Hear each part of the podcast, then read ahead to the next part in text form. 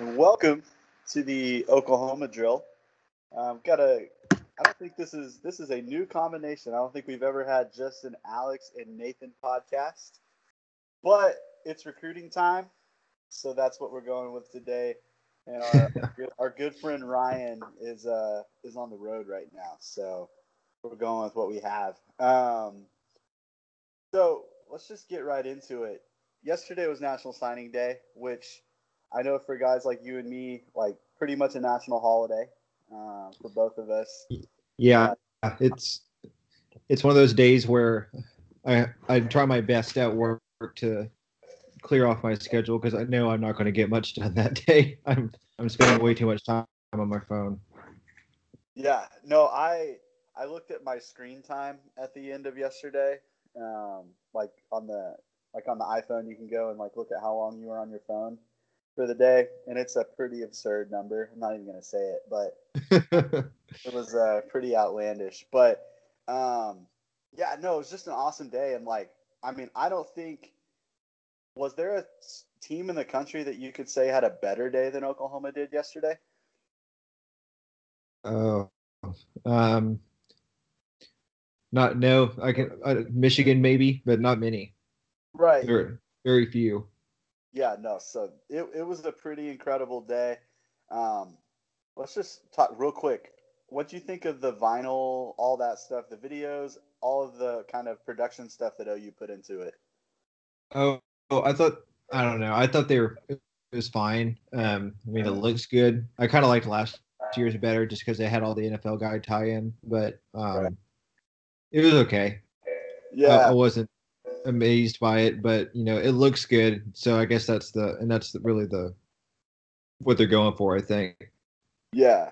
Well, I I just thought like I mean, I thought the videos last year were cooler because, like you said, you got a lot of NFL guys in and stuff like that. But I thought well, the actual like the vinyl things, like with the sleeves, I thought those were like really freaking cool. And the fact that like every player had their own personalized one and like they're gonna yeah, that was cool. I think that's awesome. But um, For sure. Yeah, I agree. And it's cool because you know it's one of those things like that's just theirs now, so they they can have it as their Twitter uh, avatar or whatever. I mean, they, they they can use that forever. So it's that that part of it's kind of cool too. Yeah, absolutely. Yeah. Um, so let's let's talk about the three guys that we got yesterday, um, and then we'll we'll go ahead and just go through the whole class. But I want to talk about how the day kind of went down. Um, but it started by uh, Jeremiah Criddell in the morning, like nine fifteen or something. I remember I I woke yeah. up specifically for that one. Had my alarm set around that time. woke up, went downstairs, turned on the TV, and caught it. Um, did you did you didn't see the that announcement? Did you? You were at work. No, I did. I yeah, I was at work, I, but I was watching my phone uh, discreetly. I was in a meeting, yeah. um, so I I was watching it. Um, and I knew kind of what I mean. They, like like you said, it was nine fifteen. I think it's seven fifteen. You know, Pacific time. So, um, and it was on ESPN. So everyone, there was a lot of people that were live tweeting it, kind of, and so I was able to get it pretty much instantaneously. Um, you know, he flashed the horns down, which is kind of cool. Um, it, it, his was one of those recruitments that, you know, I, I just as recently as the weekend, I was thinking that it was almost a foregone conclusion. There was so much uh, hype and uh, just news roll news rolling in for Oregon that made it seem like he was going to you know reaffirm his commitment, which kind of surprised me because you know he just decommitted from there a few weeks ago. But um, it, it was I mean, it was impressive that you know OU was able to kind of fend that off and um, get him to uh, commit on Wednesday, and that's a I mean that's a huge win because you know safety recruiting has been just kind of uh, in the dumpster for a few years now. So um, he's somebody that could factor in real early. Yeah, to me, Jeremiah Criddell was the DaShaun White of this class. Um, he's a guy that he was pretty much our last hope of landing a kind of plan A type safety. Um, and we had kind of turned down several other guys along the way that probably could have filled that spot earlier. Um, and we wound up landing Jeremiah Criddell. And honestly, we probably could have gotten Jeremiah Criddell earlier, but we kind of slow played him. Yeah. similarly to what we did with DaShaun White. So, um, fortunately, you know, two years in a row, we kind of wound up getting the guy that they wanted. Um, and but and it was basically the only guy they could have gotten that could have filled that role. Um, right. Yeah. Mater Dei, it's it's a huge pickup in that regard, especially when you're looking ahead to like the 2020 class. So Mhm. um, that was awesome.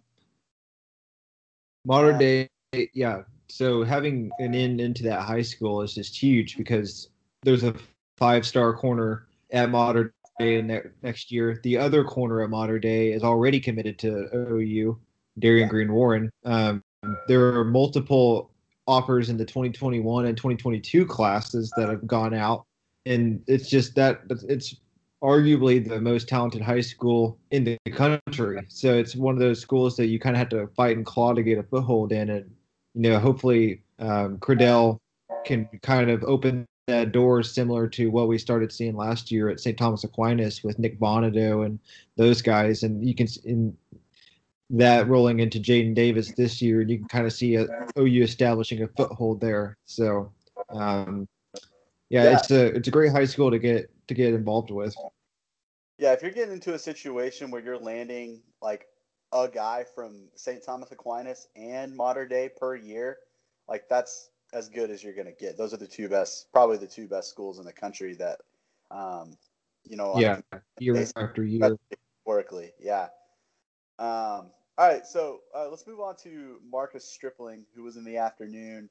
Um, and this guy was another super interesting. His recruitment was super interesting because, like, he committed to us in January, wasn't it? I think. Um, was, uh, Yeah, it was January, February, so a long time ago.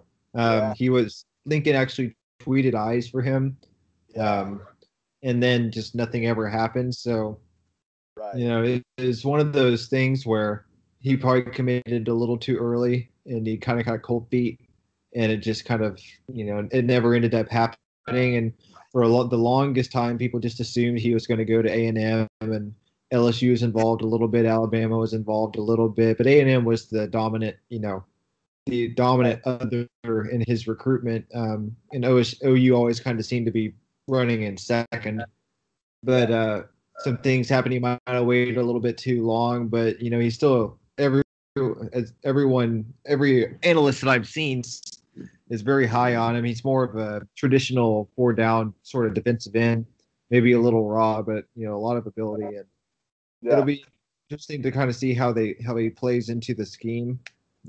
Really, we don't even know what scheme they'll be running, but if Right. it, if it's the same three down hybrid nebulous thing that they've been trying to run the last few years, it'll be.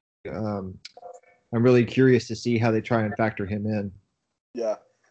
Well, Stripling was one of those guys because, like you said, it, he might have waited a little bit too long to commit to a school like A and M or LSU or even Alabama, um, and it seemed like OU was really his only option towards the end.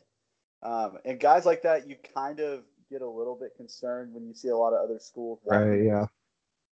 but and, and I hadn't seen any like senior film for him at all. But then like I turned on his highlights of his senior year and I was like, oh yeah, I'm not worried about this at all. Like this guy, can like you turn it on and you're like, yeah, there's a like there's some Ronnie Perkins that like he is that kind of prospect, you know, like he's Right. a very top end prospect that I mean LSU and A and M they just kind of ran out of room and like we were able to kind of swoop in and take advantage of it. So, um, Yeah, yeah, you brought up a good point. It wasn't so much that um, these teams dropped him and decided just not to take him, even though they had space.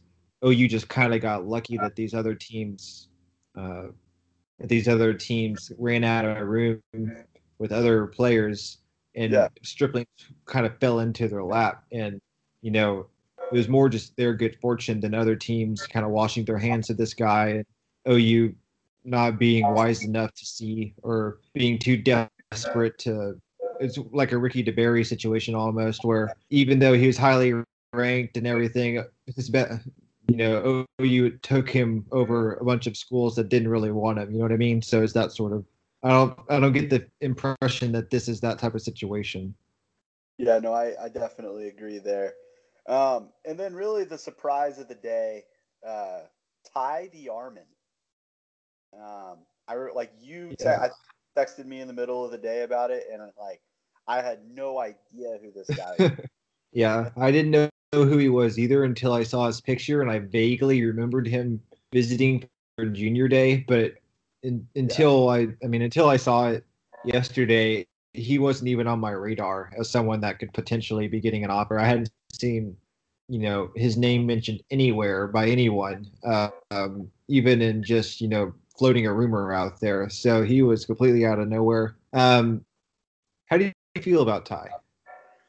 So obviously, I'm gonna admittedly when I like saw him, I was like, "Are you kidding? like, is this a walk on or something?" Um, I mean, because the guy, he's a white safety. Um, Yeah. I mean, he's battling long odds. I mean, I don't think. I mean, is it racist? Maybe a little bit, but I mean, how many white, great white safeties are there? I mean, it's just a, it's it, it's a fact of life. so Right. Well, yeah, and so that was I wasn't super excited. I turned on his film, and I liked it.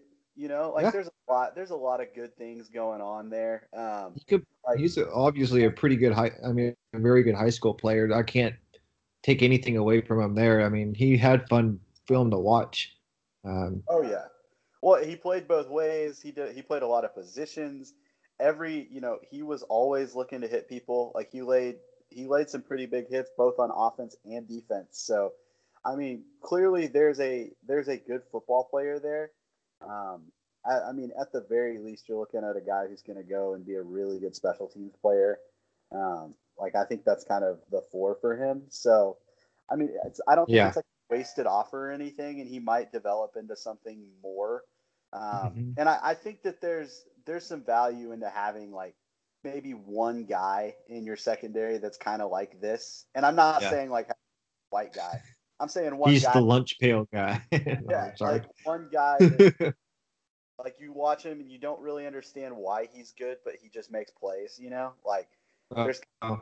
that kind of He- thing with him. So. he literally he literally fits the coach's son uh you True. know what what is that you know the the thing that always gets thrown out every for all those stereotypes you know his his dad is literally the coach of Ar, Ar- is it Arlington Bowie is that how you pronounce it his Yeah. dad's the head coach there um so I mean he has I mean he grew up around the game I mean I'm, every cliche that I could throw out there it pretty much applies to this guy um I think, yeah, special teams captain is kind of what, or special teams standout is kind of what I expect.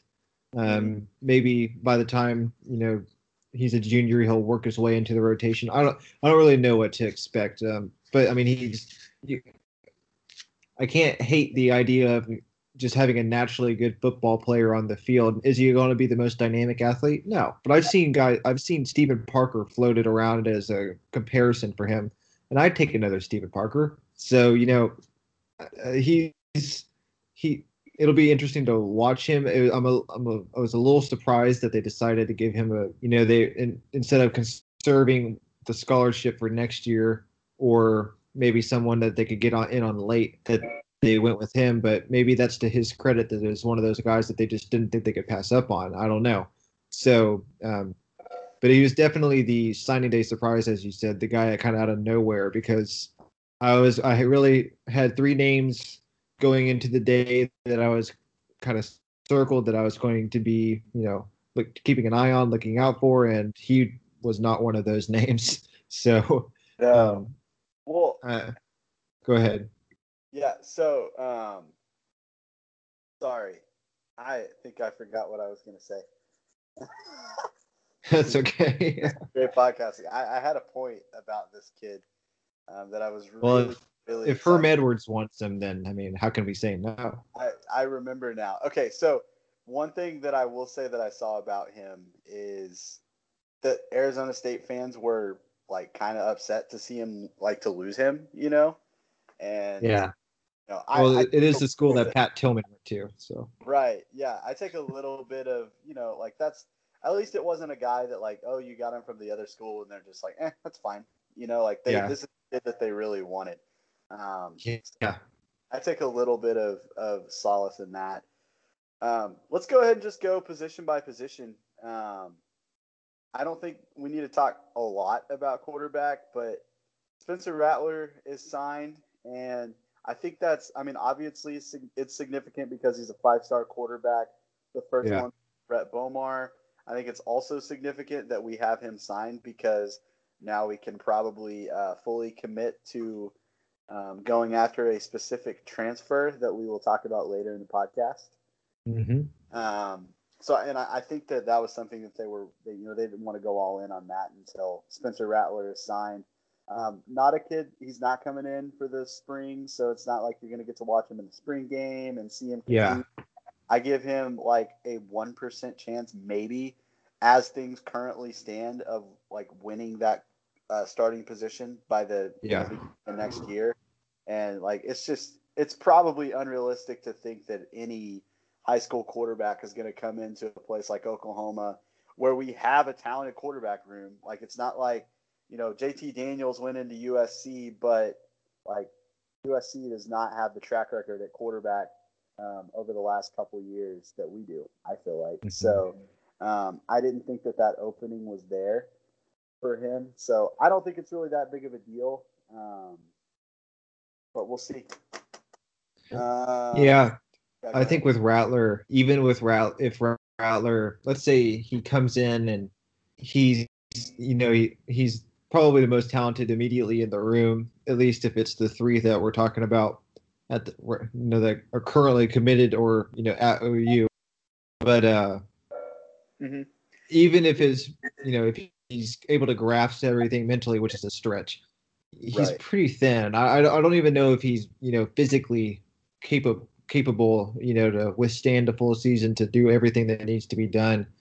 I think a I think a redshirt year will be good for him. Um, And so I, I kind of I'm kind of looking for that to happen. I don't, don't know if it will. I, I kind of expect it to, but um, I think a redshirt season would be good for him because he's pretty slight. Um, he's extremely talented, but you know, it, it's one of those things where um, th- it's a big jump, and not. I mean, it's not a, a shameful thing for a quarterback to. A five star quarterback to not be immediately ready. You think of five stars as immediately ready, but I mean, there's still quite a few that aren't able to just make that jump, and quarterback's probably as tough a position to do that as any. no, absolutely. Um, do you want to go ahead and just talk about this transfer that we're kind of beating around the bush on? I feel like this is as good a time as any. Um, Yeah, well, it's kind of a natural segue, so why not? Uh, yeah. So the guy we're talking about, Justin Fields, um, transferring, or he's allegedly like he's not officially done it. He's in the portal, uh, but Yeah. from from Georgia. Um, this guy was either the number one or two overall player in the 2018 class last year, um, and like, good lord, this kid is amazing. Like he's Yeah, from a talent standpoint, everything we said about Spencer Rattler, he's got that, but he's also got more, in my opinion. yeah, he's. I so okay, so that was like the big debate last year. Um, was probably the two most talented, purely talented quarterbacks to come out in a de- decade. Were both in the same class. Trevor Right. Lawrence, who's currently the starting quarterback at Clemson and has led them to a perfect record and is in the playoff. So you can see his ranking was pretty much justified. And uh, Justin Fields, who probably 50% of the country thought was better, you know. So um, Yeah. I've seen a lot of people throw around the Justin Fields like, well, he's just a running quarterback sort of thing. Okay, that, see, that's how Ge- Georgia used him that way, but he's not just a running quarterback. He can throw the ball. So um, he is six three. He's 230. Yeah, I was just going to say he's 6'3", 230. He can run, and he's got a great arm. He's as Yeah. talented a player as would be on OU's roster. Period. Full stop. Next season, if he were to transfer to OU, and OU's been one of the schools that's been floating around. OU, Ohio State, Florida State, though I don't really take them as seriously. Um, I think the main two right now are OU and Ohio State. So, um, and then there's the idea that you know if he were to petition to the NCAA, he would likely have a case, though I'm not sure I agree with it, but that's not for me to decide. Quite a few sports writers seem to think that he would have a case to apply for immediate eligibility due to a racial incident that he uh, experienced at Georgia. So, um, all that to say, just he's something to keep an eye out on because there are some other factors swirling around uh, OU recruiting um, that could be an indicator, that could be a tie-in. Um, and if, if okay, I just want to say if OU it was going to have uh, Justin Fields as their quarterback the next two seasons, I mean, with the talent that is starting to come in in waves uh, on offense, along with the current offensive staff, I just it's hard. It's kind of hard. As good as they've been on offense, it's kind of hard to wrap my head around that they could be better and yeah. more talented. Well, yeah. Okay, so Justin Fields, if you if you have any questions about his ability to throw the football, just watch his high school film, and like it's yeah. not obviously all of them. he doesn't throw any incompletions in his high school film, duh. But it's just the pure arm strength that he has on some of those throws down the field. Like he's making throws that OU just has not had a quarterback that was capable of making them. And like OU's had two of the best quarterbacks ever these last few years, yeah. and they aren't he's, capable of making some of the throws Justin Fields makes. I, I honestly don't remember which. I wasn't ever a hardcore team Trevor Lawrence or team Justin Fields. I was just team either of them because I thought they were both incredible. Yeah. Um, but uh, I mean, he he he's as talented a quarterback as I've seen in the decade I've been following the stuff pretty closely. Uh, he's really, really good. And I, I thought it was an odd decision to go to Georgia just because of Jake Fromm and because of, frankly, more because of their system. But um, he's, I think if he was to be paired with Lincoln Riley, and honestly, if you're a transfer quarterback and with his talent level, why wouldn't you want to go play for Lincoln Riley at this point? Um, he, I don't know. He's with the. I'm even losing my words because I'm trying to art, clearly articulate something that I I think is just uh, almost a match made in heaven, and it's one of those things where if he was able to apply for immediate uh, playing time, you know, this year, yes, I think it. I think the 2019 season is just by default going to be a bit of a rebuilding year because there's just a lot of turnover at key spots. But God, the the next couple years, especially next year or the 20 season, I mean, on paper, just that team could just be stacked. Um, and yeah. I know that's something that we've been messaging each other about a, a bit. Um, and it's just if if everyone just thinks about uh, who would be on that, that offense if that were the situation, even with Spencer Rattler, this isn't to hate on Spencer Rattler because I'm extremely excited about Spencer Rattler. It's just one of those things where you know it's almost a oh you can't lose scenario unless they um, you know unless no unless they Kevin Sumlin it and no one's happy at the end. Right. Yeah. So I think I feel pretty comfortable in saying that if we were to get Justin Fields, he would win a Heisman in one of his two years if he were eligible next year. Um, maybe not next year. I think people are going to want to give Tua one because he was. Yeah. He It'll be the, Tua makeup. Yeah. yeah. Makeup or something. But it would take a ridiculously good season from like Trevor Lawrence or somebody else to Justin Fields from winning a Heisman. 2020. Oh, yeah. And think, well, wouldn't that be kind of funny to see like a Trevor Lawrence versus Justin Fields in college uh, debate yeah. all 20, the whole season? and then like, it would go into the NFL too. Like it. Yeah, it would. Entire time. So, um, it's honestly like I've I've already become like irrationally excited about this possibility um, because I've been pretty vocal about not wanting to really watch Austin Kendall play, and I don't hate Austin Kendall. I just he bores me. Like the idea of watching him is boring to me. Uh, right. And Justin Fields is the furthest thing from boring. So um, yeah. I'm like this. This needs to happen, and they they need to go ahead and give him the waiver um, because honestly, players shouldn't have to sit out a year anyways. So, um, yeah, I this keep your eyes on this guys because if this happens, like I, I don't even know. Like you said, the offensive talent that we will have, like if you just like map it all out, like all over the field, you're just like, holy crap, how's this guy? How like how is this five star even going to get on the field? You know, or how Right. is this former really high four star even going to get on the field? You know, and it's pretty unbelievable because like you think about our offense this last these last two years, and it's been largely built around having a generational quarterback, which we've had, you know, the last well, really the last four years. Mhm. But there's been some, I won't say like talent deficiencies in places, but like you know, like we've played some walk-ons at very Yeah. important positions throughout this offense, and that's just not going to be a thing anymore. Yeah. Like those walk-ons are going to be five-star receivers now. You know, so Yeah, the well, think about this year. There are three three walk on receivers that play actual snaps. I mean, Yeah. Myles Tease starts every game, Yeah. so you know. Um, I mean, you can say Drake Stoops might have a role, but I can't envision any other walk ons carving out, an, especially like an outside receiver spot. It's just it's something that um, it'll be the highest talent level, at least on one specific side of the ball that you know, from position for all positions. Gosh, since I've started, since I have been following this um, as closely as I have, it's it's really really exciting to think about. Right. It is. Um, let's let's move on for now. Um, let's go on to the running back position. Um, couple guys we signed there.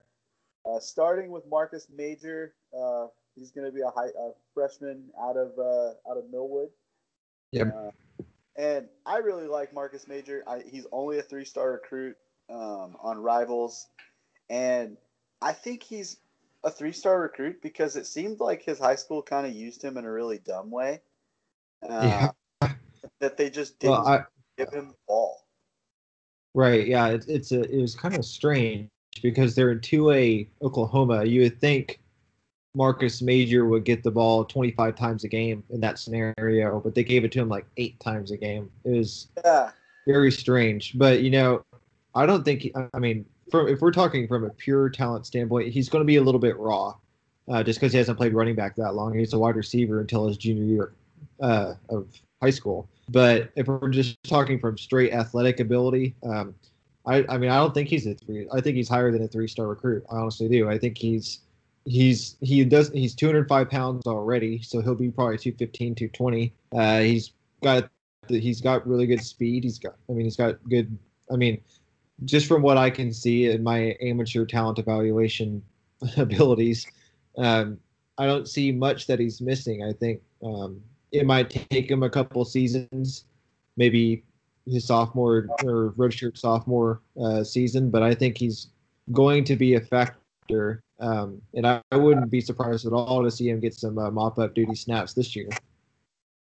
Yeah, and I think um, I think kickoff return might be something that suits him too. Like Oh yeah, I can see that for sure. they like putting they like putting bigger guys back there on kickoff return, and I think that that's something that could really fit him really well. Um, so the other running back that we signed was a three-star junior college transfer from where's he? What junior college did he go to? I think it's. Cerritos. Does that sound right? Why am I not able to find him? Okay.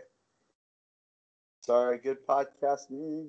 I'm almost certain it's Cerritos College Oh, in California. Cerritos, yeah, Cerritos, California, originally from Las Vegas. Um, and, you know, this guy, the more I watched him throughout the process, like when we first started going after him, I was watching like his freshman Juco film, and I was like, yeah, I didn't really see what we were doing. You know, it was like, eh, he looks fine. Like he can be a nice backup or something. But I, watching his sophomore stuff, and then you look at his stats, and you're like, Mhm. holy crap! I think this guy is he's gonna play a lot next year. Uh, yeah. I really, I really like him a lot um, for two reasons. I think I don't think he has amazing long speed, but I don't think he needs to. He's six foot two thirty, so he's he's a he's powerful. You know, and that's something that I want to see OU continue to bring into the program because I think it is uh, to go if you pair that with the offensive line that we have, it's something that most Big 12 teams can't deal with um, over an entire game. That's why you see Trey Sermon just wear on teams. And so I, am glad to see OU continue to bring that size in. Um, and I think he's got, I think he's Trey Sermon. I think he, act, I actually think he has better burst than just from the first initial five yards than Sermon does. Um, Can I make a comparison here? This is like a, yeah, sure. Find a couple guys, uh, and this is going to sound kind of lofty, but I kind of think of him as a combination of Trey Sermon and Samaje Perine. And the reason why I see some Perine to him is because um, just his ability to hit the hole towards the line of scrimmage is mm-hmm. more like he's he's not like Trey Sermon in that regard. Like he looks like Trey Sermon like when he's running in space and he's stiff arming dudes and making like subtle cuts to make guys miss. Okay. But the way he gets to the second level reminds me more of Samaje Perine than Trey Sermon. Um, and like, yeah. that, like, Samaje wasn't hardly ever getting caught from behind. Um, mm-hmm. That's not quite what Rhamondre Stevenson has, but um, I think there's a there's just like a combination between the two to me. Yeah, I can see the P Ryan comparison, especially as you said, um, him hitting the hold. I think he has really good feet. I think that's right. something that uh, kind of jumps out to me whenever I watch him. Is he has really really good uh, footwork. He's he's shiftier than you would think a six foot, two hundred thirty pound guy would be. Um, I don't know. I think he's going to get real snaps next year. I think it's going to be Sermon, Brooks, and then a combination of Stevenson and Pledger, and those two are just kind of battle it out. Um, right. I don't know. I think I, and he, I, I don't know if he has if he's two for two or three for two. Um, so I'm not sure how they'll want to balance that, but he's exciting to me. And I, again, I think it's important, especially if Trey Sermon were to leave next year, that in the 2020 years moving forward, they continue to have that big back in the in the running back room. Yeah, I I could see a scenario where he like I mean again this might sound ridiculous like I could see a scenario where he starts next year, um, and it won't happen at the beginning of the year like it just won't. We'll go with the guys that we have. We've had very productive running backs, but I mean I don't know. I could just see him in his few opportunities really breaking out, and then by mid-season like oh this is the guy that we need to be giving the bulk of the carries to. Like I think he has that kind of upside. oh sure, yeah. But I could like, see it. Do what? Yeah. I said I, I could see it, and you know, I mean, you mentioned his stats. This is a guy that ran for over 2,000 yards in JUCO.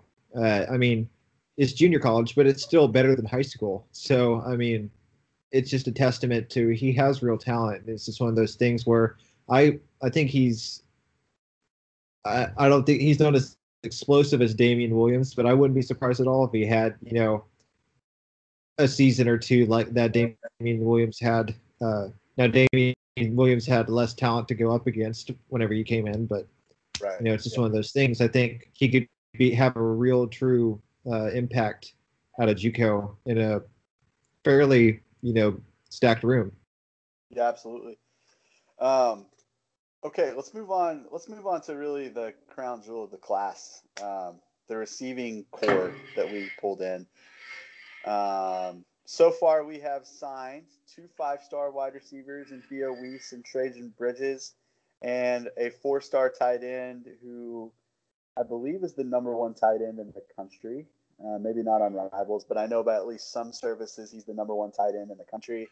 He's yeah, I, I, think he got passed. I think he got passed over on Rivals. I think uh, the Texas kid is, the Texas yeah. commit is now higher, but uh, he might be on other services. Yeah. Let's let's start with Austin Stogner because I believe he was the first commitment, and he what? committed. Yeah, he committed on my birthday in 2017. So um, we have a connection here. So um, this kid is humongous. Like, yeah. like Mark Andrews was a really big dude, but Mark Andrews was also like a receiver in high school, and you know he was always going to be a tight end in college. But they had to convince him this guy's a tight end. You know, like he can split out some, yeah.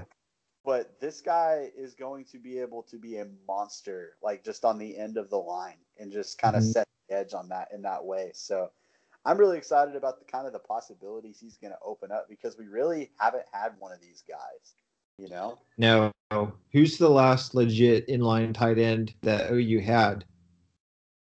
Gresham, James Hanna, maybe. But James Hanna wasn't as, that great of a blocker until he was in the NFL. I mean, it's been a while.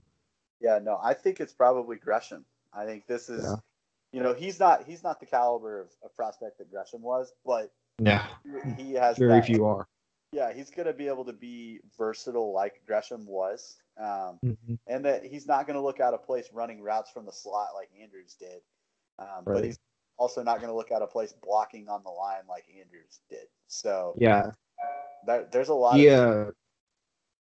I mean, uh, I've been, I've heard it said, and I, I would, I would tend to agree with it. Just in uh, what I've seen from his camp footage, his uh, his high school highlights. I mean, he's not a di- or an overly dynamic athlete, but he runs really good routes and he has really, really good hands, and he kind of position his body. Uh, so it's more difficult for the defender to get at the ball, and he's able to shield and everything like that. So um, I think he's going to be a pretty reliable third down target kind of guy, or turn into that uh, red zone threat. You know, all the things that tight ends become, and I, I, you know, it's you. You did the uh, comparison of Perine and Sermon. He's almost a potential, you know, mix of the inline tight end to Carson Meier and you know the Mark Andrews receiving threat. Maybe not as good at either one of them as both of those guys are, but more of a better blend of the two. Right. Yeah, absolutely. Um, all right. So at wide receiver, um, like I said, this this is really the the crown jewel of the class. Uh, let's start with Theo Wease, um, number three overall player in the country on Rivals. Um, that is three overall player, not wide receiver. He's the number one wide receiver uh, from Allen, Texas. Um, listed at 6'3", 205 pounds already as a high school senior. Like that is not Yeah. something that you see very often. Like the dude's just a massive human being um, for this position. Um, you know, they talked to Cale Gundy, and he was like, he's really a guy that you could see, you could put him really anywhere at any of the four receiver positions, and he'll be fine.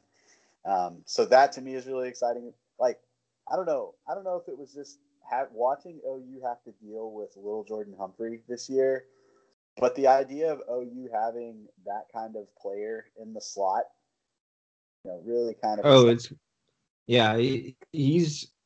I'm really interested in seeing what they do with him because, like you said, I think he can line up in multiple different spots.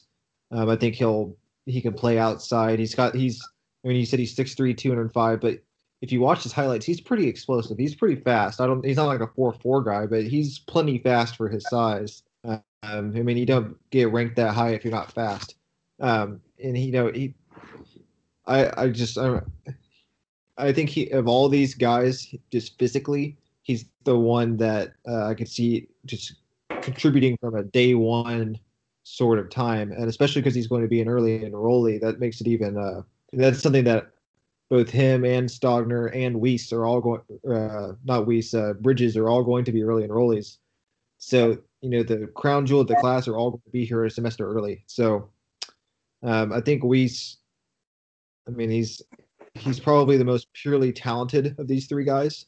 Um, and you know, he he played for Allen, so that has to be said. He's played for a high school that's been very good to OU the last few years.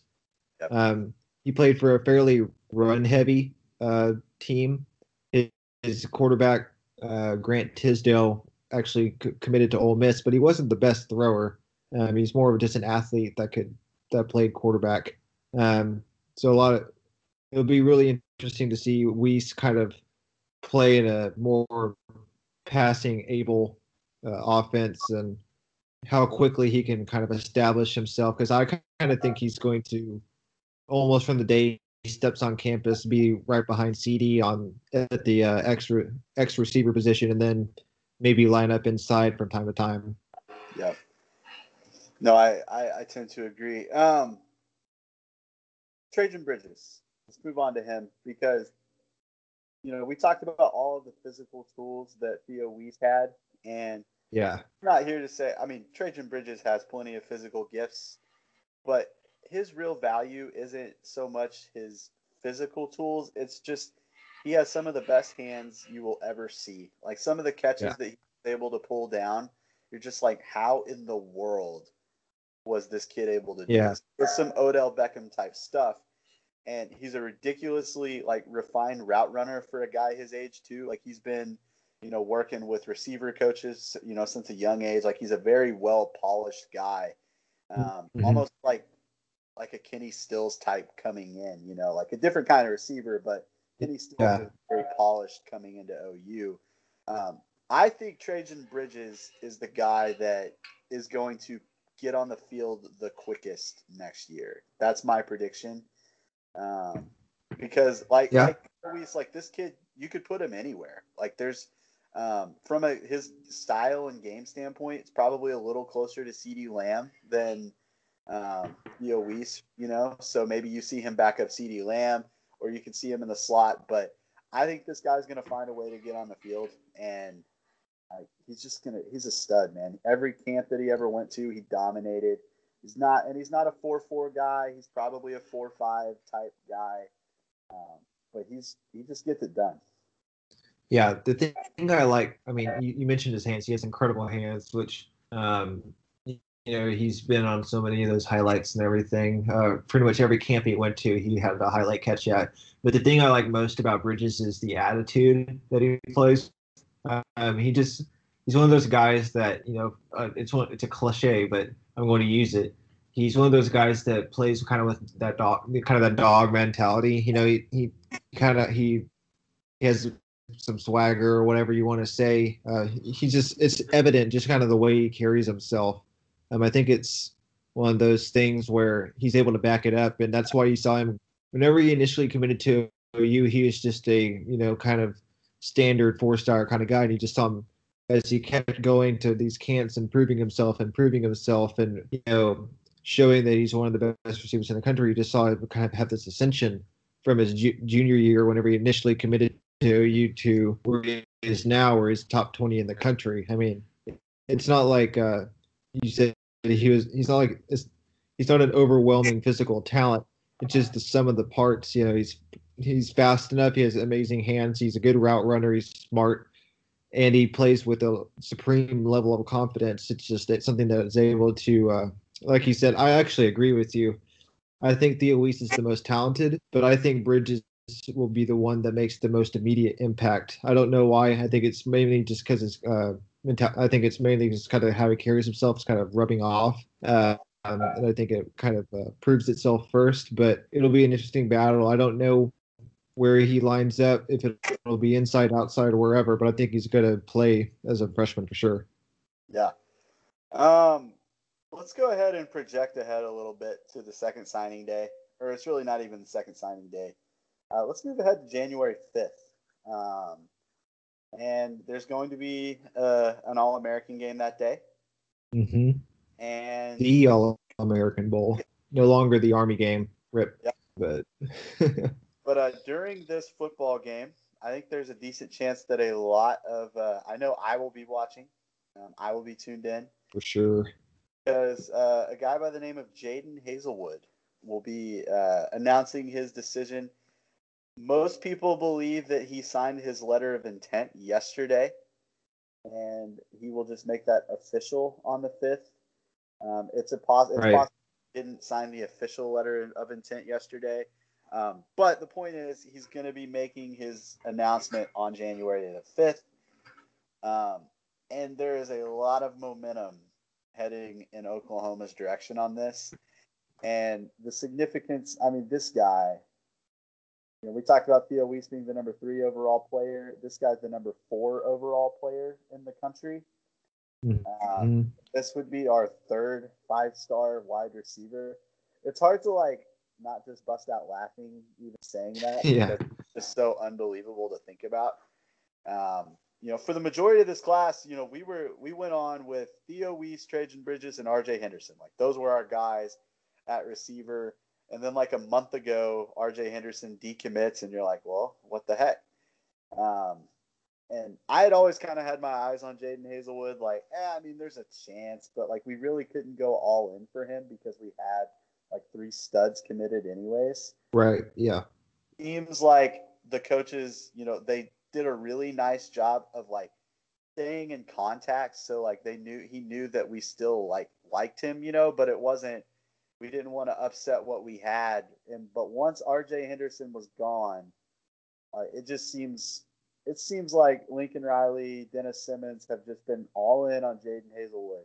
And yeah, really the door opened and they yeah. zeroed in.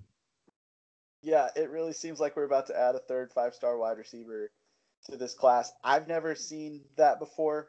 Um, it probably has never happened. Um, yeah, I don't think it has. Maybe I can think of USC classes that had two, yeah. uh, but it hasn't ha- happened in a long time. If it's ever happened in the rivals era. Yeah, no, this guy. What, what, what are your thoughts on Jadon Haselwood? Like compare him to Theo Wease and Trejan Bridges. Okay, so I think he has. Okay, I think he is.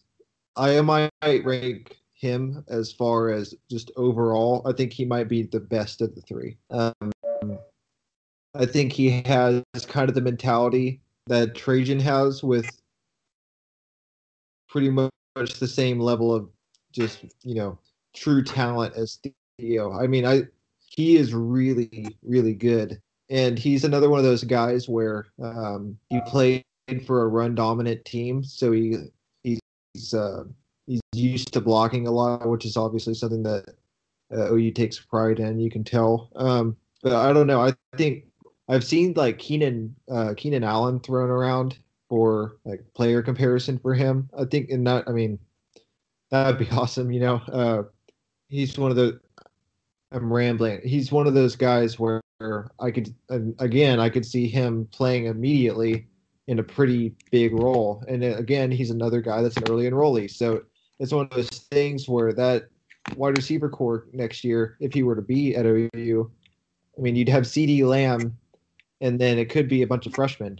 You know, it's it's one of the uh, it'd be incre- incredibly interesting, and I think it could look a lot like what Alabama's current uh, uh, wide receiver corps looks like, where it's just last year they had a true freshman group that basically were three or four true freshman wide receivers that just kind of took over that room. And I think you could maybe see something like that at OU over the next couple of years. If you know, if all these guys were to well, we've already seen a couple of them sign, but if Jadon Haselwood was to sign as well. Yeah, I I agree with everything you said. I I would rate him as the highest of all of these guys. Like I think he's the best one because I just see, like you said, he's almost a combination. Like he's just more physically gifted than Trejan Bridges, but he's you know similar mentality wise. Um, mm-hmm. I just I see him as just a little bit smoother of an athlete than Theo Wease. Like Theo Wease has a ton of physical tools and he's great, but I just Jadon Haselwood the way he moves just looks a little more natural to me from yeah, that yeah. spot. So I give him an edge.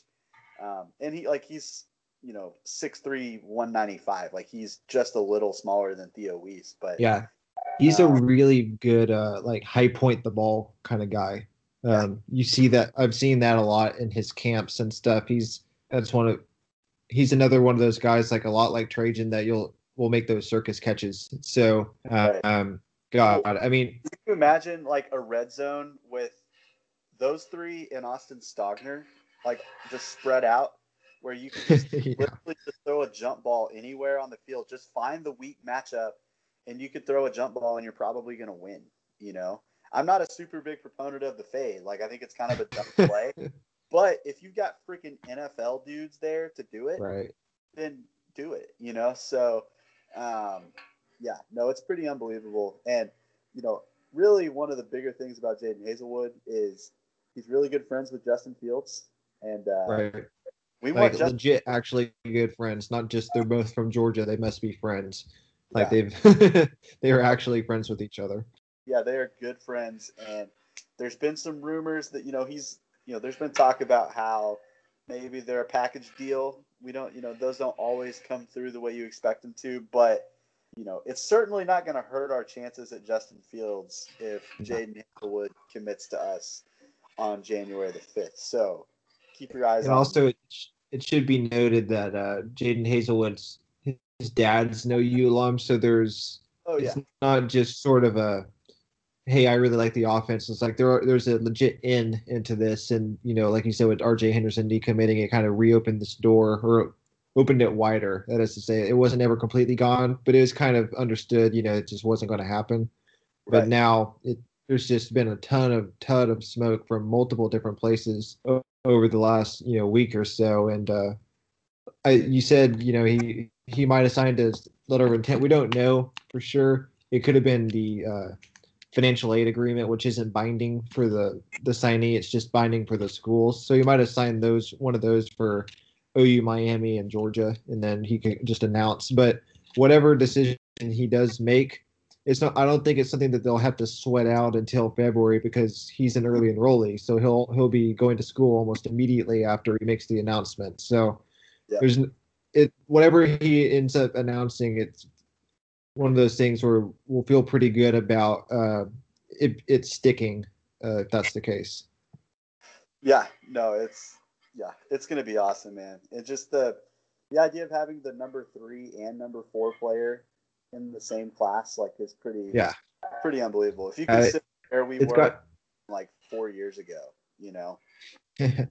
yeah. This time, whenever Riley first showed up, we were flipping AD Miller, who's transferring apparently. By the way, so Yeah, Aiden Miller and Dahu Green, and we felt great. You know, we were like, oh, Yeah.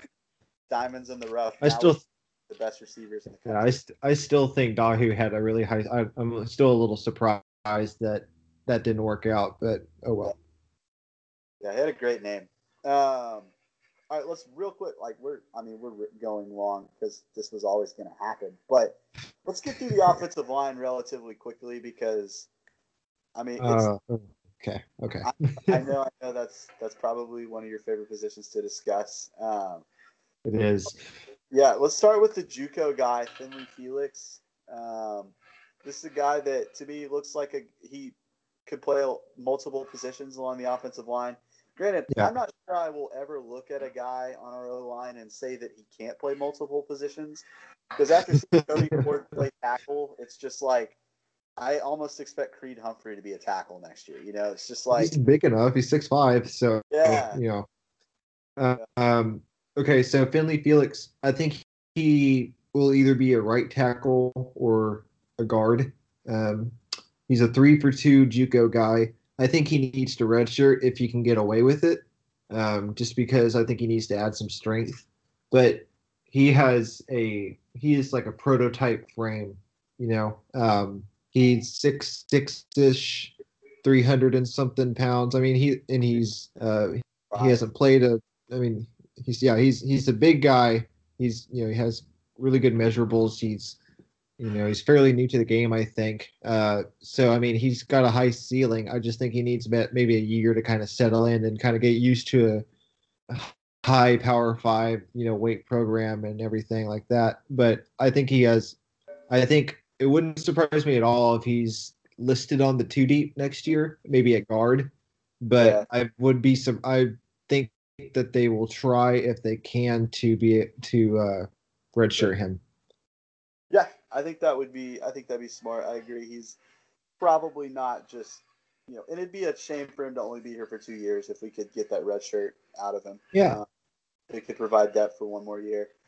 Um, so I'm gonna like Marcus Alexander is the next guy I want to talk about, and I've really this guy's really grown on me a lot. You know, like when we first kind of hit him, and like we we basically the first time I heard about him was like a couple days before he committed. You know, like it all kind of came together really quickly. Like we offered, Right. and he committed pretty quickly after that. So, and just watching this guy, he's he's just he's a Bill Bedenbaugh guy. You know, like Yeah. he just he's, he's an asshole. You know, like, yeah, his his his his highlight film's about eight minutes or however long of just guys getting shoved into the dirt and like it's it's yeah. pretty awesome. Um, he's it- fun to watch, that's for sure. Yeah, and if you just look at him, he doesn't look very he doesn't look fully developed to me. You know, like his he's got a big frame, but he's got a lot of filling out to do. So I think Right. this just gonna grow into just being a freaking monster. You know, like if Yeah. you look at the picture think- that who's on the uh, on his cover um, for his album cover or whatever, like Mhm. Mhm. his arms, you see definition in his arms. You know, and that's rare for an offensive guard. For a guy like him that's already as big and strong as he is to be have a lot of room to fill out, like to me that's really exciting. Yeah, he. Uh, I think you nailed it pretty good. I I, I heard I, I heard Bedenbaugh talk about him, and he kind of compared him to. Maybe he's probably not as big or maybe as raw, just pure talent as Cody Ford, but he kind of has some of those characteristics where he, you know, he has a similar mentality, similar approach to the game. He has a similar kind of just the way his body's shaped. He's kind of you know wide base and you know Mhm. kind of underdeveloped uh, upper body at least at this point. He's just one of those guys where I think after by his redshirt sophomore season, he's just going to look like a totally different guy, and I think he's going to be a multi-year starter. I really do.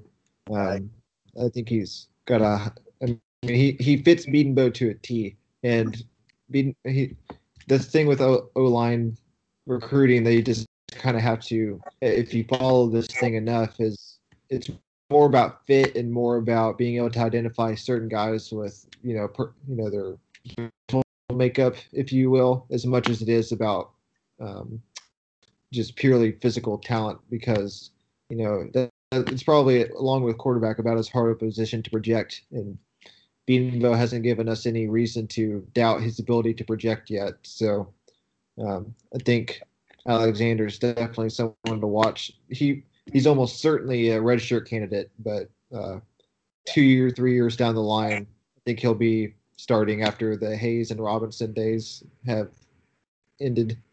Yeah, I agree. Um, let's move on to uh, Stacy Wilkins. Um, this guy is, I mean, he's as pure an offensive tackle as you're ever going to see. Now, again, Yeah. I say that, and he might be playing center in two years or something because Bill Bedenbaugh. But just from a pure physical standpoint, like six foot seven, probably like around 280 pounds right now. Yeah, He looks, he's legitimately thin. Like he is not. Yeah. he looks like guy. a power forward. Yeah, he really does. Um, but if you just watch him, like the athleticism that he shows, Yeah. like we haven't had an athlete, we haven't recruited a guy like this in a while. You know? No, to Stacy Wilkins to me might be the, and this is kind of I don't know if this is a hot take or what. I don't know what level of take this is, but I, I think he has as high of potential uh, as anybody that OU signed yesterday. I, I really do. I I've been a huge fan since. Um, I, don't, I guess it would have been the, since I first saw his Hudl. So maybe around when they offered him back in you know Right. February March. I just he plays how Bedenbaugh wants people to play. He he he's an asshole, like he said. Uh, and he, but he's got his his cousin was a first round pick at Arkansas. He's got you know six seven and he's 280 pounds, but he looks thin. He, he'll he'll gain 50 pounds. He'll be 330 pounds before he knows what's happened. Uh, he's got elite athleticism. Um, I mean, he's just got it. He checks every box. So I think again, he's one of those guys. It's going to take two years or so at least. But I just think if you once once he gets there, it's going to be you know he's going to be an elite uh, talent. It's just, Yeah. and I feel pretty comfortable that Bedenbaugh can get that out of him because he's proven he can do that. So um, I think he's the obvious left tackle in the class. I think everybody else can probably play multiple multiple positions, but I think he's a left tackle through and through, and that's where you're going to see him. Yeah. Well, I mean, they asked Lincoln Riley, like, and he was like, "Oh, he's 100 percent a tackle." You know, he's just. You know, a lot of times they'll leave it open. They like to use the versatility word and just and but no, Lincoln was just oh he's a tackle. He's got elite length. Like that's he's everything you want in a tackle. Um, so yeah, I'm really excited. And when we offered him like this just this no star kid from Arkansas, and he wound up being a top hundred recruit in the country. You know, like Bill Bedenbaugh is really good at what he does. Yeah, I remember whenever I first saw his picture, I hadn't watched his Hudl at all, but he had, he went to OU's junior day and they offered him. This is before I even knew who he was. But I just saw his picture and I saw his arms, and they were pretty thin. And you know, I was thinking this doesn't fit the you know the, the mold of what I'm used to seeing because Bedenbaugh likes these you know big rotund you know behemoth guys. Um, but again, it's one of those things where Bedenbaugh's kind of proven his worth. So I feel Oh, yeah. pretty comfortable. And it's you know almost a year later, and he's a top 100 guy, and arguably, you know, in my opinion, at least a top five talent level guy in the class, and I think it could be higher than that. Yep. Uh, let's close it out with EJ and Doma Ogar, and um, this is a guy I think he's going to be able to play any of the interior positions. Yep. Uh, I think ideally he's the Creed Humphrey replacement in a couple Yep. years. Um, I think he has all the physical tools you could ask for to be an elite center. Um, I mean, he's going to have to obviously learn how to snap the ball, but that's usually not a problem. Um, but I, you turn on the film again, like the dude's a dick. Like he just he, his his Yeah. nickname His is, name I, is IHOP. Yeah, IHOP. yeah, his name is IHOP because he just all he wants to do is get pancakes. Like he just wants to like get on top, just lay on guys. Like that's all he wants to do, and that's yeah. I could not think of a more perfect mentality for an Oklahoma offensive lineman. You know, It's one of my favorite nicknames that I've that I've come across. I love that. That he's Yeah. You just get to refer to an O lineman as IHOP for the next few years. That's just, that's that's fun.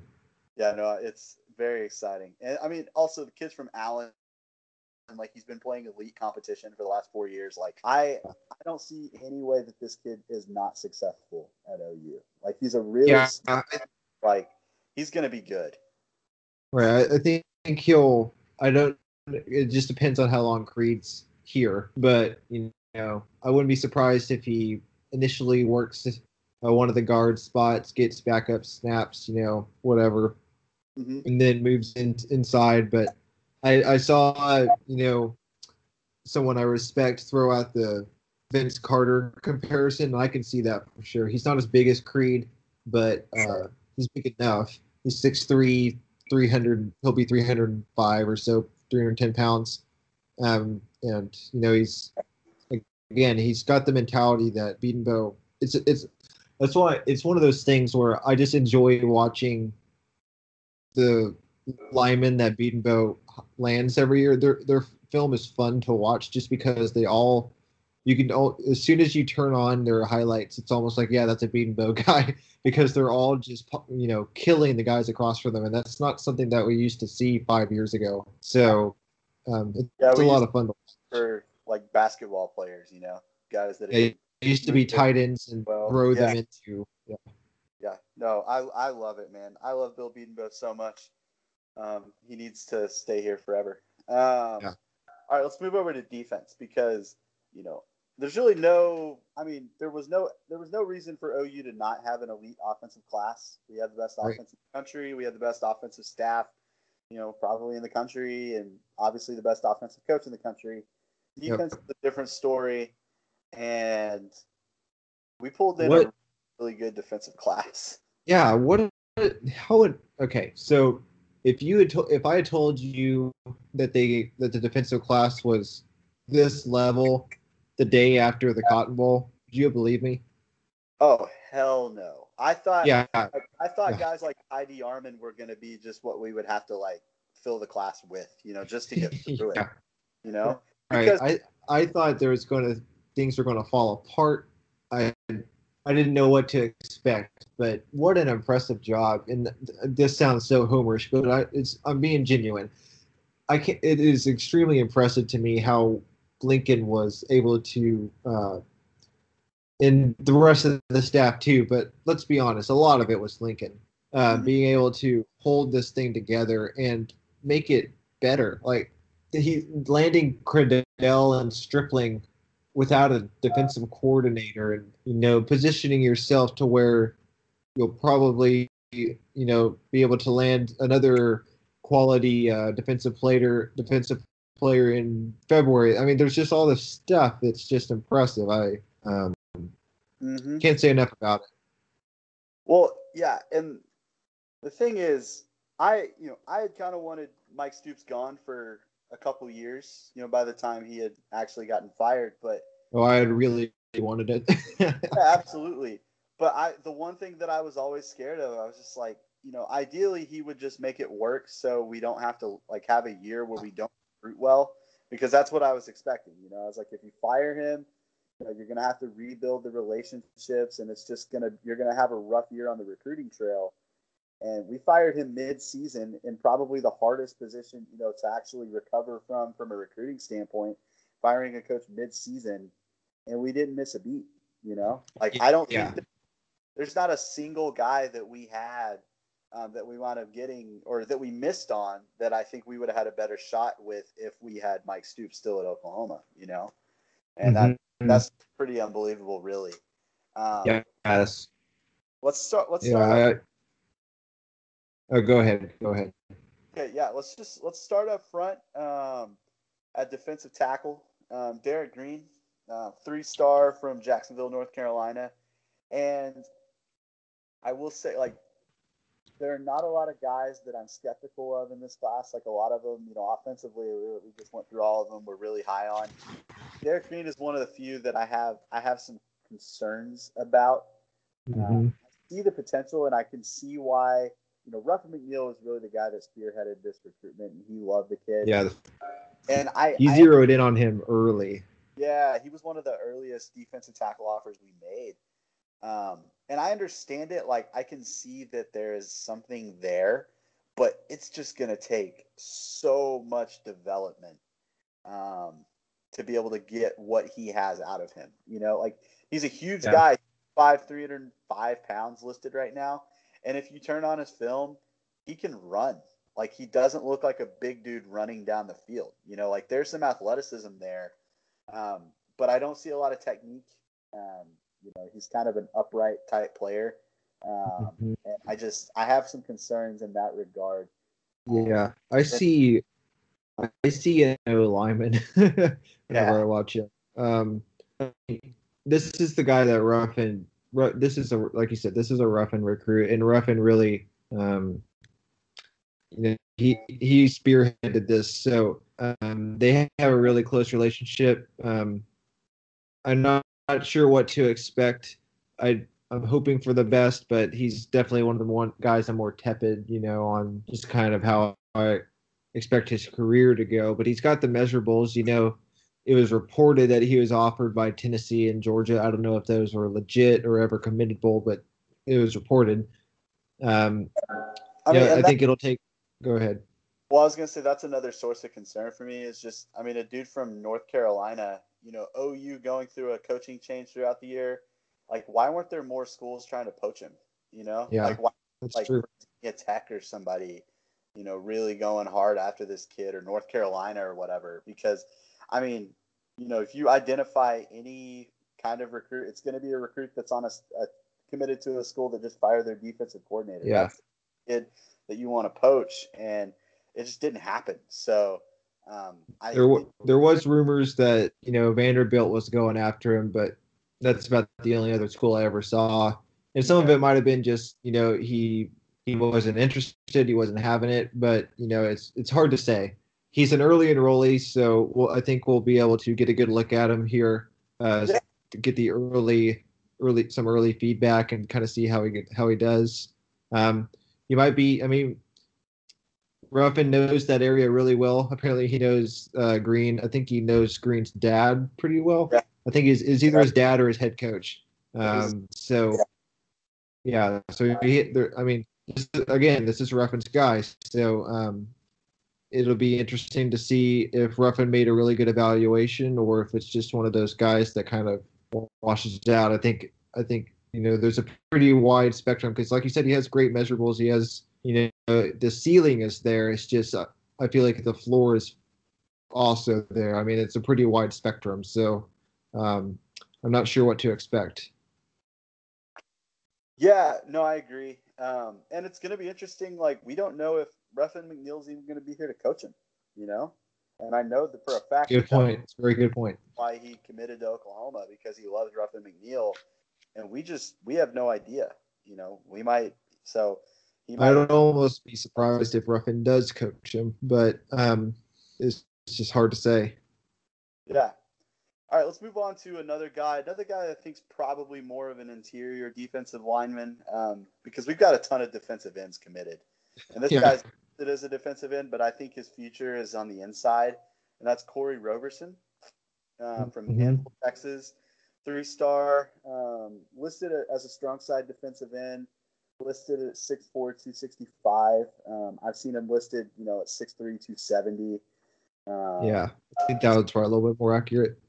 Yeah, I think I think he's a little bit shorter than 6'4", but he's probably a little heavier than 265. So um, I think that dude that dude's a three technique to me. You know, I, I watch him and I'm like, he looks he's athletic. He got after the passer pretty well from a defensive end position in high school. Um, yeah. And like played for Manvel, by the way, which is a really good program that OU yeah. has not traditionally been able to get into. So that's exciting just from that standpoint. Right. But I'm just like to me, I project that athleticism that he showed, his mobility. I project that inside, and then I get kind of excited. Like that's kind of where I see his future. I, so he's coming off a knee injury, which is important to uh, important to note. So I don't know if he'll be able to play immediately next year. I kind of expect him to redshirt, but I really like Kori Roberson, and the main reason, and this is uh, it's the main reason is because every time I've watched him on highlights or live game or whatever, because he like you, like I said, he played for Manvel, so he's been in, you know, st- I think he's in the state championship last year against Highland Park, I believe. Um, yeah. He plays with great uh, motor. He yeah. is nonstop every snap, and I love that. Uh, he's just a lot of fun to watch, um, and he he's he. I mean, Alabama did offer him. You know, they're okay for those that aren't that aren't as diehard of recruiting. You know, people whenever Alabama offers, it's usually more just an invitation to their camp where they can evaluate you. So he basically he got that Alabama offer. Um, yeah, he, he was invited to their camp, and so but you know that's something. To, I mean, he was blessed by the you, you know by by Saban, if you will, as being worthy of that. He was he got you know. I don't know. I have a lot of good things to say about him without going into a deep dive. Um, he's I don't expect him to make an immediate impact, but I would be really surprised just from kind of what he brings to the table from being able to play multiple positions and from just kind of his work ethic, or at least on the field, hopefully off the field as well. Um, I would be really surprised if he's not in a guy that is in the rotation, you know, by his sophomore year. Yeah. No, I hundred percent. And like, it's not just Alabama that he got that kind of offer. He got some sort of offer from Georgia, LSU, Tennessee. Like, he had a pretty impressive list of offers that of right, schools right, that were right. maybe not committable, but they were at least yeah. interested in the guy. And, and I think he would have blown up a little bit more if he hadn't hurt his knee. I think that kind of uh, that might have. I'm not going to say worked out in OU's favor because because he got hurt, but they it allowed him to be maybe kept a little bit more of a secret. The, this is the whole you know diamond in the rough narrative, but I think in this case it's actually legitimate. Um, yeah, I think if he had had you know his his entire senior season, you might have seen more of a push from A and M and Alabama and LSU and those types of schools. Um, yeah. Well, and you, you talked about his motor, and I think that that might be the single like most important as- attribute for a three tech defensive tackle. Yeah. You know, get a dude that's just gonna get after it at that position, and that I feel comfortable that Kori Roberson's gonna be that kind of guy. Um, all right, let's move on to Marcus Hicks, more of a traditional defensive end. Um, this dude, you know, we talked about elite length like that Stacy Wilkins had. This dude's six foot six, 255 pounds right now. Mm-hmm. Um, yeah, he's humongous. Yeah, like, and he, he looks. He's another guy that looks skinny. You know, he's yeah. going to continue gaining weight. I don't, he's going to be six six two eighty five before before long. By the end of his first year, you know. yeah, um, yeah, he's going to be a huge dude. Yeah, my my only concern with him, and, and it might wind up being not a concern at all, but where does this guy fit in a four man front? yeah, I don't. He's a three-four defensive end, like absolutely. You know, there's no question about that. If we're going to be in a three-man front, that's fine. But I'm not entirely sure. Like, can he play that strong side defensive end in a four-man front? Like, I don't know. Yeah, really my only concern. It's hard. It's hard to say. I still don't really know what we're. I feel kind of like we're you know do, doing the buckshot method of recruiting, or it's just hoping it, it hits something. But uh, you know, this yeah. you know, scatter a wide a wide net or whatever. But um, I, because him and Stripling in the same class doesn't really make sense from a scheme perspective. But um, I think so. I was a little skeptical of his junior film. I thought he had great, you know, size and everything, but I didn't quite see it on as a player. I thought he took a big step his senior year. Um, he was one of the best players in Kansas, if not the best player in Kansas. Uh, he played for a pretty good uh, program in Kansas. Again, he's a guy I think will probably need a red shirt.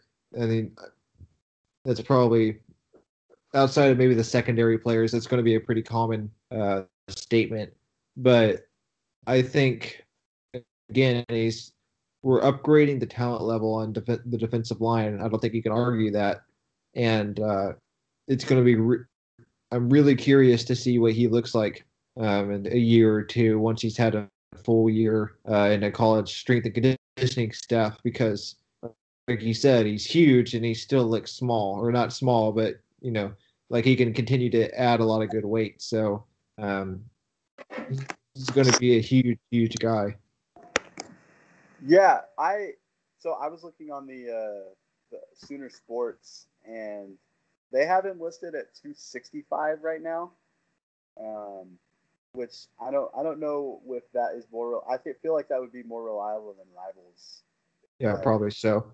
Um, and he also wrestles, which yeah, is a, which is yeah important. Well, go ahead he's the kind of guy that could play that three technique if he can get like because that dude he's gonna be probably six six three hundred pounds. You know, like he's yeah. gonna be really really big. And maybe like if we're playing multiple fronts, he can do that when we're in the three man. But if we go four man, he can kind of not be completely out of place inside. Could could he um, kind of be like Charles Omenihu, maybe a little bit? I think he might be bigger, but something someone kind of like that. Yeah, pro- I mean maybe. Um, I'm kind of thinking about you know of like Ron Tatum from last class. Like I don't think he's that kind of athlete, but right. from size and measurable standpoint, they're similar. And I think you and I are both kind of seeing Ron Tatum slide into that three technique next year. Yeah, for sure. Front, and so if I mean if Ron Tatum can do it, maybe maybe Marcus Hicks can too. Um, yeah, three technique will be, would be really interesting because you don't see three techniques that tall that often. I mean, Jordan Phillips did that, but I mean, I don't know. It'd be really.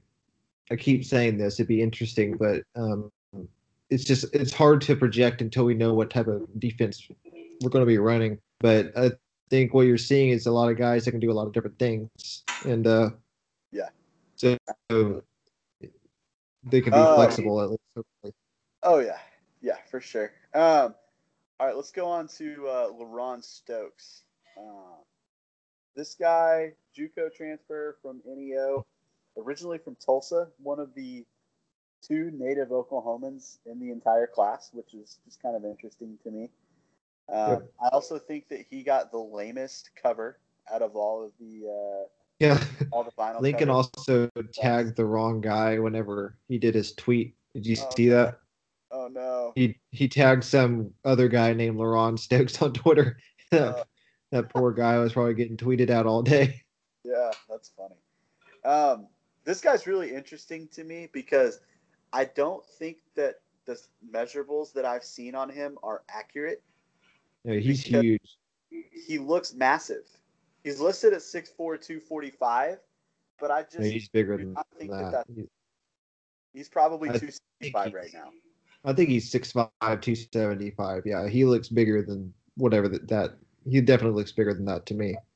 Yeah, and then if you watch this film, like he's a dude that's rushing the passer from outside and looking really, really athletic doing it, you know, and like honestly, I don't know how this guy wasn't getting tons of offers, you know, like we. Yeah, he must have just been a a bloomer of some some way. I don't know. He's he fits the size and strength and speed and uh, all that type of stuff narrative that and he's a defensive lineman which are at premium. So usually those guys are you know people are turning over rocks and everything just to try and find those guys. So it is surprising. Um, but you kind of he so he got osu oklahoma state and uh, oregon in the last few weeks. And i think virginia tech was trying to get him to visit uh, but as soon as OU offered, it, it sounds like he grew up in a, an OU fan, and so we were able to, you know, close that deal pretty quickly. Um, and I think, it, especially with the Amani Bledsoe situation, I think it worked out pretty well because I think he's going to be needed to uh, play real snaps next year. Yeah, absolutely. Um, and he's a guy that I think I don't have the same concerns about him fitting into a four man front and a three. I think he's got enough versatility. He's going to be able to find a role pretty much regardless of the defense that we play. Um, so that's that's really, I mean, that's a really good quality. Yeah. For, for I think he's. has no idea what our defense is going to be. You need guys like this. yeah, yeah. It's. Um, okay, let's go a couple more. Right, uh, let's go to Joseph Wete. Um, this guy from Washington D.C., number one player in the D.C. area, and he's really more of a just pure pass rushing defensive end. You know, he's listed at you know he's 6'3", 210 ish pounds. You know, like, mm-hmm. and I you know he's really to me he's a jack linebacker. Um, right. he's, he's like a. Be, what? I was going to say he's to me is kind of a like the a natural jack linebacker. He's kind of what I I would picture in my head if I'm thinking of what does does that guy look like. Yeah, no, I agree. Um, I think you know he's a guy that you know even if he's in a four man front though he's going to be able to at least play like a stand up defensive end position. You know, so I don't think that there's too much of a concern about him like not being able to find a role. Um, but and this is a guy that like I thought for sure at some point this year we were going to hear him. Oh, he's visiting I don't know, Penn State or something, you know. Um, but the dude never wavered once, you know, like he just committed, and then that was just pretty much all you heard about it, you know. And yeah, he's he's probably he might have been the quietest commitment we had in the class. He like was, you didn't hear a peep out of him. You remember uh, Miguel Edwards was the same way. Yeah, yeah. You would, you would think a guy from Florida last year, but like yeah, both guys, they just you never heard anything from them, and then signing day came, and they just they signed. You know, there was never any concern. Like, I mean, it's mm-hmm. awesome. And then if you watch his film, like the dude can get after the passer.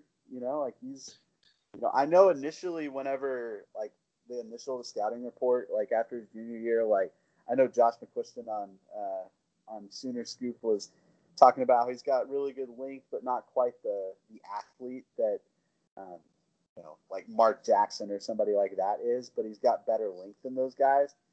But mm-hmm. I saw a lot more athleticism from him in, after his senior year, um, especially even on just the clips that they showed, like on the signing day show. You're like, holy crap, that dude, he's getting to the passer pretty effortlessly. So mm-hmm. I'm I'm pretty excited about. And he played for he played for a pretty good program in uh, the DC area. Also, I think they yeah. won their. I don't know if it's, if they play in a Maryland state. I don't know how that works, but uh, they won their version of a state championship. So um, they they beat DeMatha, I think is what I heard. So which is a big, well-known high school. So yeah, I, I, he's. I'm curious to see kind of where he fits, especially with whatever the new uh, coordinator wants to run, but um, you can never have too many pass rushers. So, um, absolutely, yeah. Um, so let me pull up the class one more time. I'm getting super unorganized, guys, with my tabs. Um, yeah, we talked about Stripling. Uh, I guess for we should talk about the last guy that might come at, in February. Okay. David Ugwoegbu. His name. He's a four-star defensive end from the Houston area, and to me, I like he's like position-wise very similar to Joseph Wete. I just like him better in pretty much every way. Um, yeah, I, I I'm a big Wete. fan. Yeah, I don't dislike Wete, but Ugwoegbu is just a step above him. Yeah, he, I, I see a lot of. We talked about this previously. I see a lot of Geno Grissom. Yeah. Especially after you made that comparison, and I actually think he's more. He has more twitch. Maybe not. He maybe not quite the physical presence that Geno was, but I see a 6'3", 6'4", 220 pound guy right now that's able to really run and change direction. He plays tight end also. He's pretty good at it. Um, I I see a someone who's a really pretty good athlete, uh, who has who has the size also and can rush the passer. I think I don't know. I'm pretty excited about because it's again it's another OU versus A and M battle and there's some rumblings that A&M will no longer take him because he went uh, on a visit right before signing day to College Station, did not commit. He was adamant he wanted to wait till February for whatever reason, um, and A&M just thinks they might not be able to wait that long. So again, it's another guy kind of like Marcus Stripling that might fortuitously fall into OU's lap, not because other schools don't want him, but more because you know, just oh, you might be willing to wait as longer and wait these other schools out. Uh, they yeah. fill up, so it's just kind of OU's gain at this point.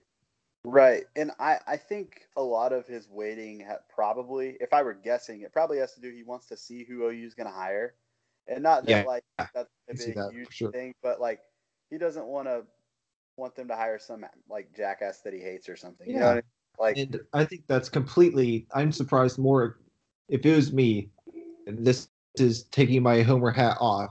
If it was me and I'm trying to look at things just as straight, you know, evaluate evaluating it as uh, unbiased as I can, would make the same decision. I would want to know who the defensive coordinator is going to be before I signed with that school. Um, so I, I, I can't blame him at all. Right. Yeah. So real quick, um, I just want to if you could compare this defensive line, assume assuming we get Ugwoegbu, comparing that to the 2018 defensive line, which which class do you think is stronger? I think, you know, just I think 2018 is still stronger. I agree. Like I, I think the top end talent there, the the Jalen Redmond, Ronnie Perkins, Michael Thompson, like yeah. I think top end talents there, but I think they complement each other pretty nicely. Yeah. Uh, and I would have liked to see a little bit better true defensive tackle just because I don't I don't again I, I don't I'm not hating on Derek Green I'm just a little skeptical of him so right. if he can be a, if he can be Jordan Wade then I'm completely happy with this you know with that so um, yeah absolutely all right let's move on to linebacker and this is going to be a quick one because there's only one guy to talk about. only one guy uh, good old good old Tim Kish uh, he did his job this year. He got a guy. Um, Jonathan Perkins. Um, I like him. Mm-hmm. Three-star linebacker from California. Um, six foot, 215 pounds. You know, he's just he's small. Like I just I can't get too he, excited about him because I just think he's always going to be physically limited. Um, even he, I think he has the instincts. I think his game fits the Big 12 relatively well but there's always mm-hmm. going to be those elite matchups that he's going to struggle. Yeah, I think best case scenario for him, I think would be kind of Curtis Bolton. I don't think he has the same pass rush ability, but I think he's also not going to take as long to become decent because he's played inside linebacker, and Curtis Bolton was a defensive end in high school. Um, so there's a little bit of give and take there, but you know, I, I think he's eventually going to be a six foot, 225 pound linebacker. Maybe Dom Alexander, maybe. Yeah, uh, I hope so. Like, yeah, if we, get, if we can get a Dom Alexander out of him, like that's fine. You know, it's not a, it's not a yeah, he, but it's the fine. thing I like about him, you know, he's he. I think he's a. Uh, I actually like him. Like, I think he's a good player. I just think.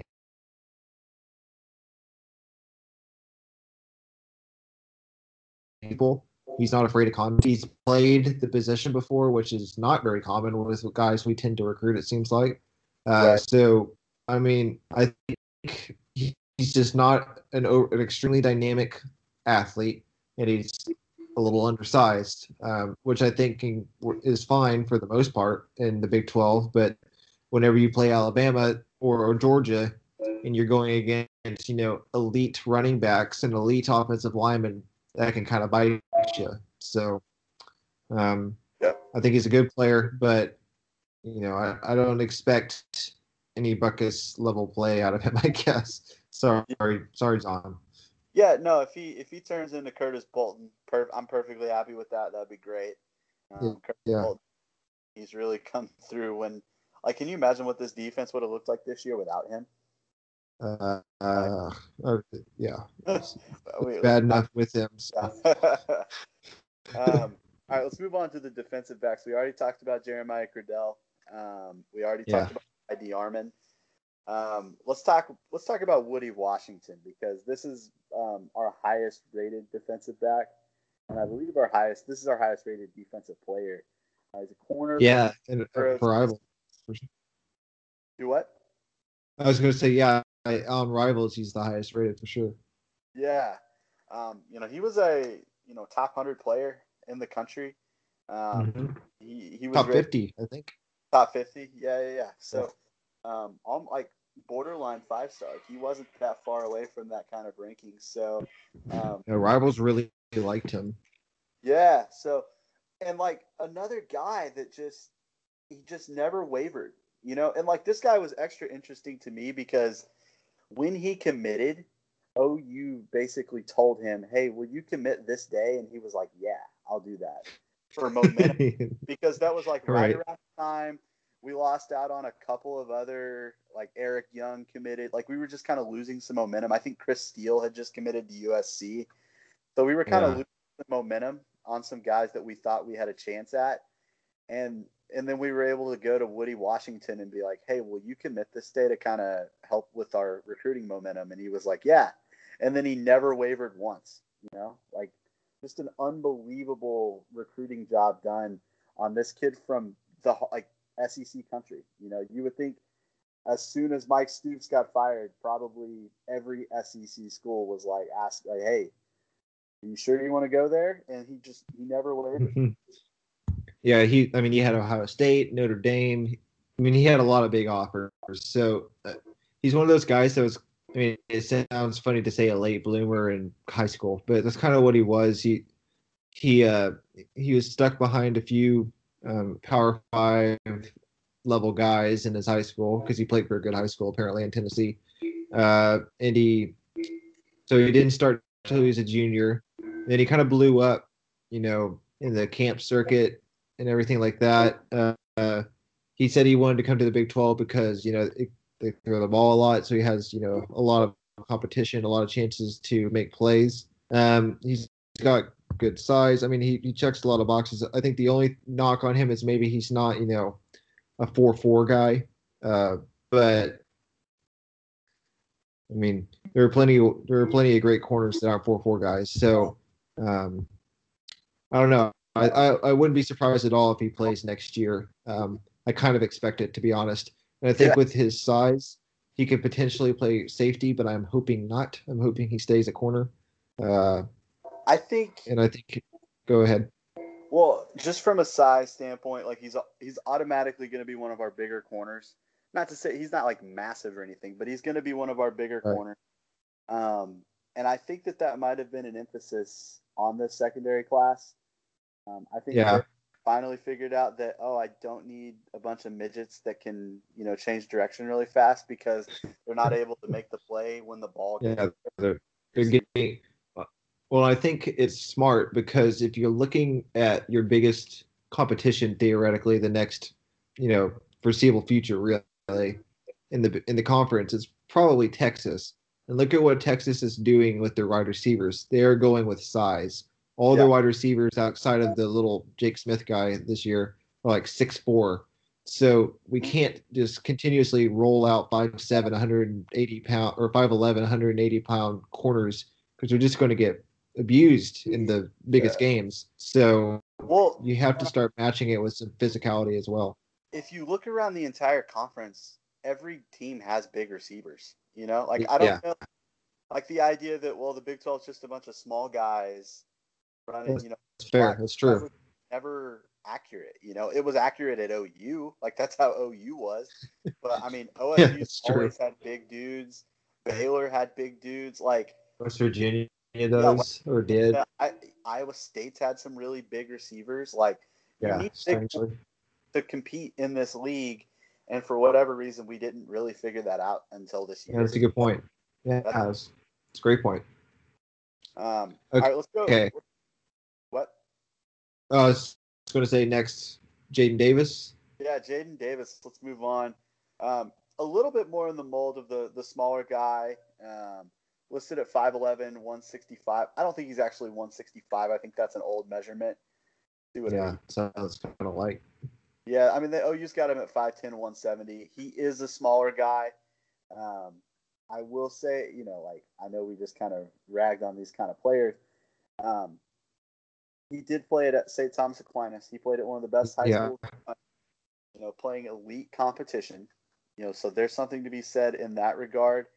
And, like, if you're looking for an offer list, like, this guy's offer list is about as good as you're going to find for anyone in our entire class.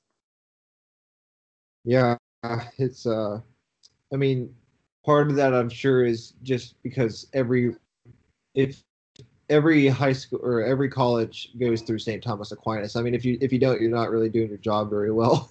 Um, Yeah. So he's seen by dozens and dozens of staffs. Um, and I mean, it, it, it's just kind of, you know, it's one of those things. It's a validation of, hey, this guy's talented. He, he can come help us. Um, you know, he's, I don't expect him to play immediately, but, you know, he's, he's played really good competition. He's played South Florida, you know, arguably as good of a location in the country to play, you know, for high school football. So, I mean, who knows? It, it's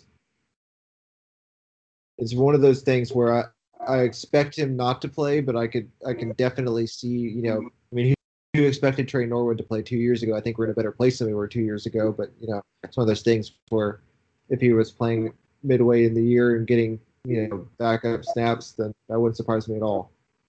Yeah, no, I, I agree. Um, I, you know, watching his film, honestly, he reminds me a little bit of Tre Norwood. Um, just the fact that like he's just always with the guy, you know, and Yeah, obviously yeah. in making the play.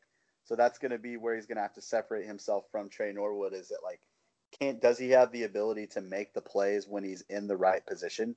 Because that's Yeah. just Tre Norwood's biggest problem. I think he's a little bit more physically gifted, but Yeah. yeah, like style wise, I can see it. Yeah. Um. So yeah, I mean, I'm I don't I don't hate him. Like I think he's probably other than the white safety, he's probably my least favorite of the group in the secondary. But I, I still think he's got some potential.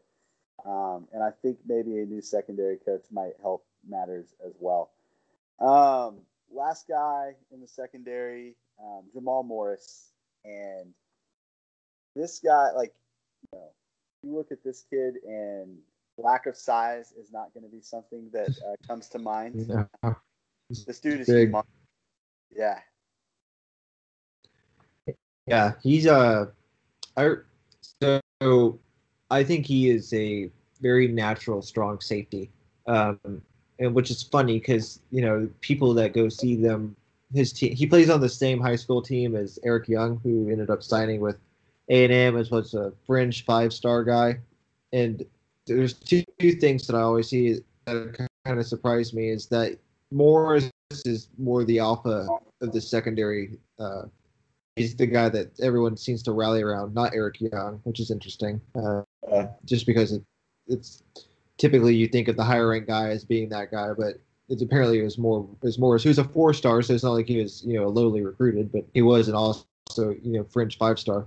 Um, and then the thing about Morris is whenever I watch his highlights, I see man that's that guy's a strong safety, but you hear people talk about how he looks more natural and you know potentially in coverage and that sort of thing. And maybe he's not the dyna- dynamic athlete, but someone that kind of makes plays and just all that. Again, we're, now we're getting into cliche territory, but I'm not quite sure where he's going to play, uh, strong or free. I don't think OU OU always says that they that they're not that different in their scheme, so who knows? But um, I he's one of those guys where from what I've read about him and what I've heard about him, I really expect him to play. I don't know if next year, but I do expect him to play a lot. Um, I've seen, you know, potential future team captain thrown around, which so that kind of that tells me that he's someone that would, will be, you know, good for the locker room. Guys tend to follow him, that sort of thing. So um, I think he also was given some awards by the Houston Touchdown Club, so he's well recognized in the city. So all that to say, uh, he's I'm pretty excited about him. We haven't had a good, you know, we haven't had many true good safeties in the last few classes, um, and, and then especially those that are that big, really just Robert Barnes, which I think probably a fairly good comparison for Morris, maybe so uh, I um, go ahead. When I look at at Morris compared to Barnes, is that I think Morris is a just a more natural mover. Like Barnes looks kind of awkward at times, you know, like his, yeah.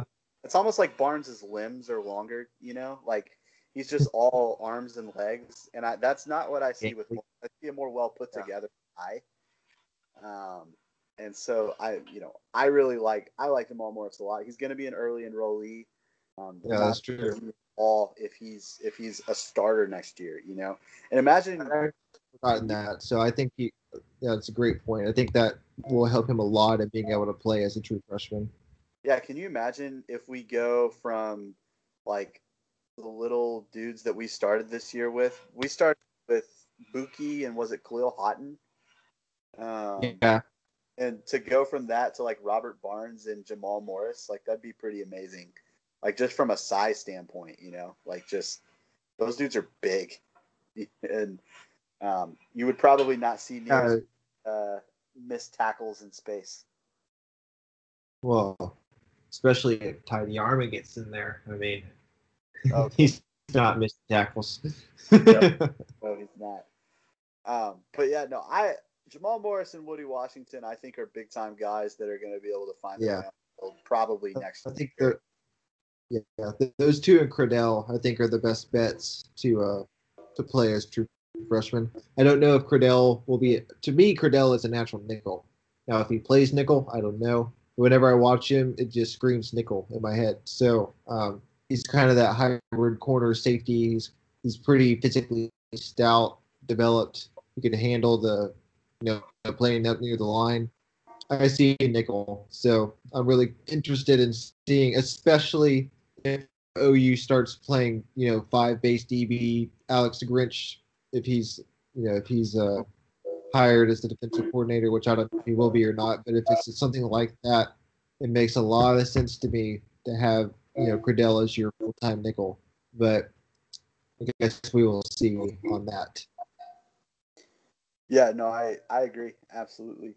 Um, okay, so that pretty much covers the entire class. Um, and I think we, as we went, we covered all the guys that are just going to have a chance with in February.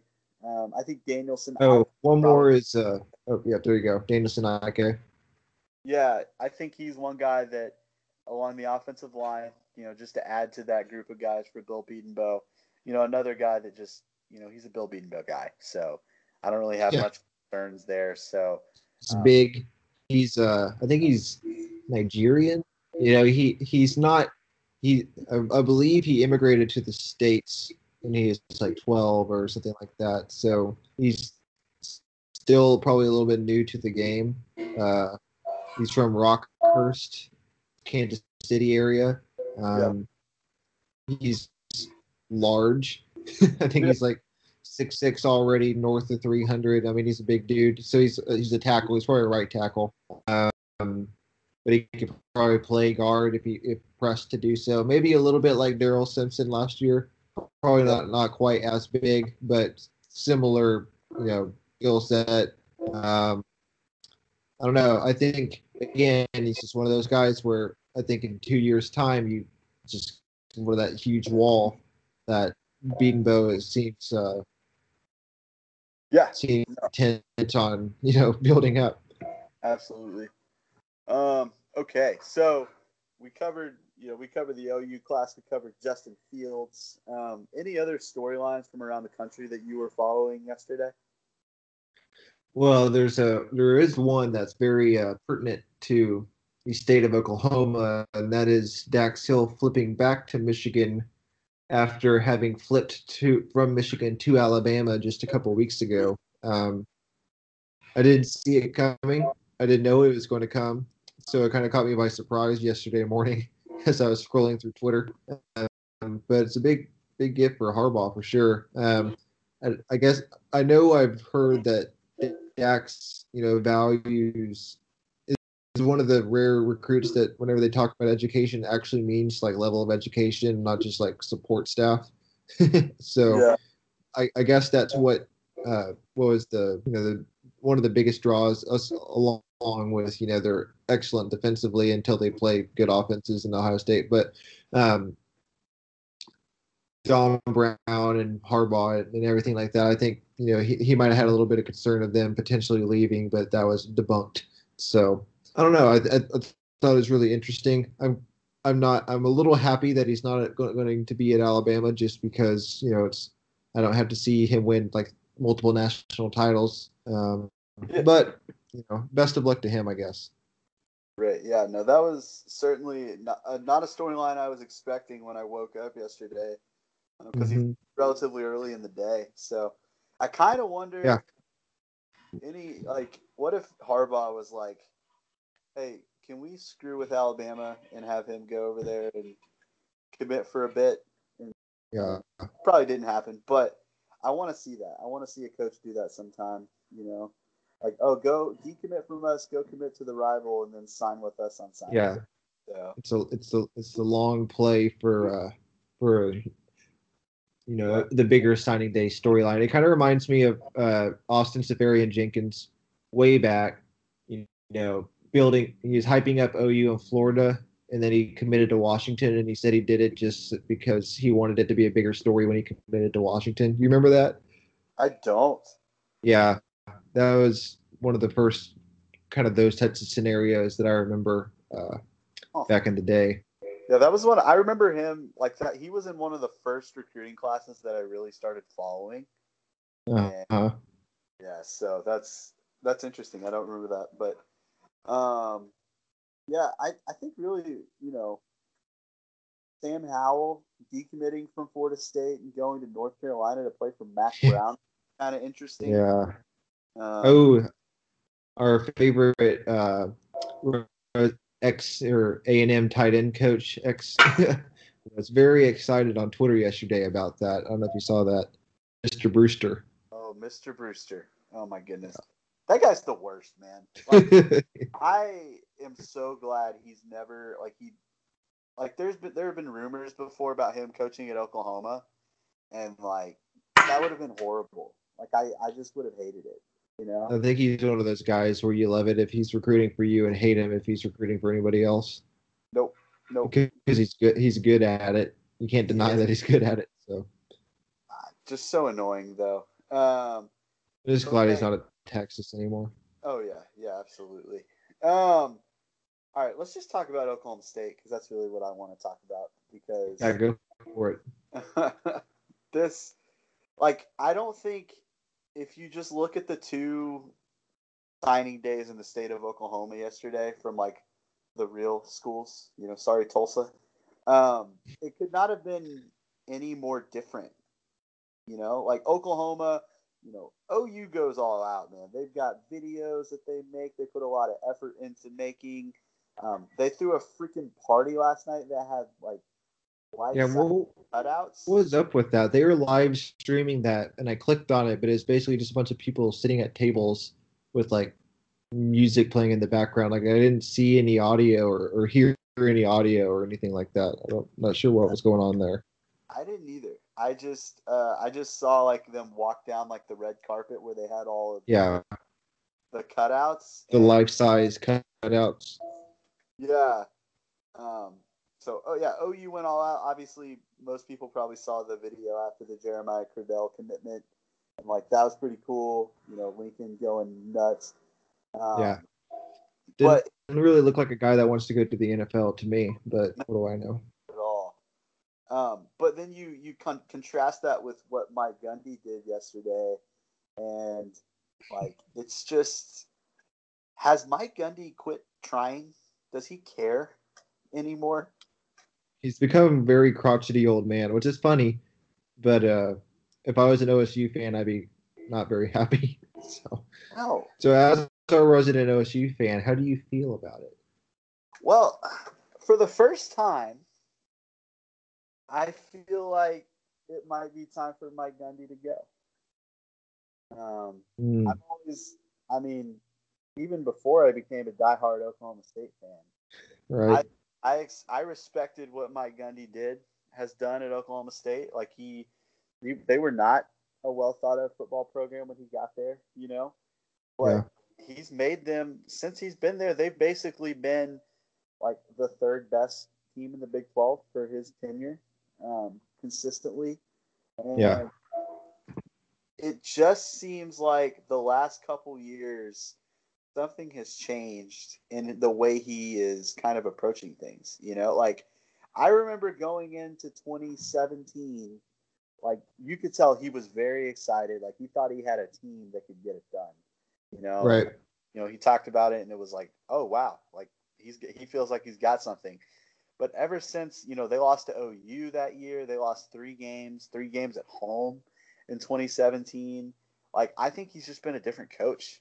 Like he was an asshole this year. Like not like, like well, he has a tendency to do that. I mean, the the year of the uh, re-kick, he was on. He was legit on the hot seat, and he was kind of getting into uh, some contentious press conference moments. Um, so, I mean, I think I don't know. I think whenever he starts to struggle, he tends to lash out a little bit. Um, he always provides a good quote, though. So at least he has that. Oh, yeah. But like, imagine, you know, like think about like Lincoln Riley is doing everything he can do to relate to these guys, and he's really, Yeah. really good at it. And then Mike Gundy is basically calling all of these kids like idiots. People, you know, he's like always Well- on millennials and stuff. And then What I what I loved about his quote that I saw circulating around, where he's saying, you know, we try to get the good quarterbacks around here, but they all go elsewhere, so we have to uh, we have to go, you know, further out to find guys that really fit our system. Which which is you know it's the truth. I I I, I get that, but you don't you shouldn't say it like out loud because Yeah. then you're basically you know saying that telling the guys that the quarterback that did commit to you that's like, hey, we didn't really want you, but you're the best we could do. so it's like, what Yeah, do you really? then I don't know really the most. Uh, today. Let me so look. Let's take a look at Brendan Costello's uh, offer list: Oklahoma State, Army, Brown, Eastern Michigan, Idaho State, UC Davis, and Georgia is listed. But I'm very skeptical Georgia. that one. yeah, yeah, that doesn't make much sense. Georgia got flipped an Ohio State quarterback today, Yeah. or yesterday. So, um, yeah, I mean, Brown's a good school. I mean, I would rather live in uh, Rhode Island than Stillwater, but Yeah, same. um, but yeah, no, I don't know how uh, Brendan Costello probably is feeling about you know his coach saying basically we got you because we couldn't get anyone that lives closer. You know. Um, Yeah, I mean, you, if you, you could have just made up the name Brendan Costello, and to be honest, I wouldn't have even known if you were joking or not. I had no idea who their quarterback was. Um, he's from Rancho Santa Margarita. Isn't that the same school that Cacatero went to? I'm looking at his profile right now. Something Uh, like that. I think you might be right. His, his picture. He's so he's six foot, one eighty three. I'm seeing San Clemente. San Clemente. Oh yeah, yeah, you're right. I cl- actually clicked on it, and the high school changed. Gotcha, gotcha. Yeah. So I mean, I don't know. I, I just I think I don't know. I think Mike Gundy might be nearing the end of his tenure. Um, I think He's got a they've 38 inch vertical. Just Wow. throwing that out there. It's quite the vertical for a quarterback. Yeah, I, I want to point out I do like Trace Ford. I think that's probably their best get in this class. Yes, I, like- saw Trace I- Ford in the playoff game against Union, and that guy is good. Uh, um, I mean, I, I like Ugwoegbu, I like Wete, but I think we might regret not offering him in a couple years. Yeah, no, I I, t- I tend to agree. Um, and then they have two Xaviers in the same class, so Uh, Well, we have four Marcuses, so check. yeah. Um, and I will. I like Grayson Boomer too. I think he's got some potential, but like just not a lot of notable guys. Like I just they don't have anyone Yeah. Three star in their entire class, and like that to me, like just being up at Oklahoma State, and I know Stillwater isn't the greatest place ever. I actually like. Stillwater. Or Yeah. the campus, the the town itself. I, I I'm not a huge fan of the town, but I like the campus. So Yeah, like the facilities are great at OSU, um, and people go play at a lot of crappy towns in the country. oh yeah, Starkville. Starkville, yeah, Like, there are a lot of places that people will go play football, you know. But I I don't know what this. I think Mike Gundy maybe just doesn't care. Like he just, you know, he knows he's not going to get the vast majority of the high end guys that he goes after, so he just doesn't try. And that's to me the complete wrong way to go about it. Like if if I'm Right. Oklahoma State, I'm you know casting as wide a net as I possibly can to see what who will stick, you know, because you've got to do everything you can to try to if you want to compete with Oklahoma, like that's what you got to do, you know. Right. Yeah. It. There's no reason that they shouldn't every year be battling for the third best class in the conference. But uh, uh I mean, Yeah. I, I understand TCU has a you know a, a location advantage, and you know, I mean, there's there's pros and cons to every school, but they should never be you know middle of the road or lower. And it seems like too often they are, and they rely on evaluating and you know developing, which is fine, but um, they should be start. There's they should be able to do that with higher ranked classes. I, I guess is what I'm saying. Yeah, um, you- they've had too much success the last five years to be doing these types of classes. Yeah, have you seen the uh like their blue chip ratio? No, I've seen the big. Well, I I have. I just don't remember what it is off offhand. I guess. I think it's But I remember the whole Big 12 was just, you know, dreadful outside of OU in Texas. yeah, OU's actually they're up to 60%, which is kind of crazy to me because just like 2 years ago we were at like 40%.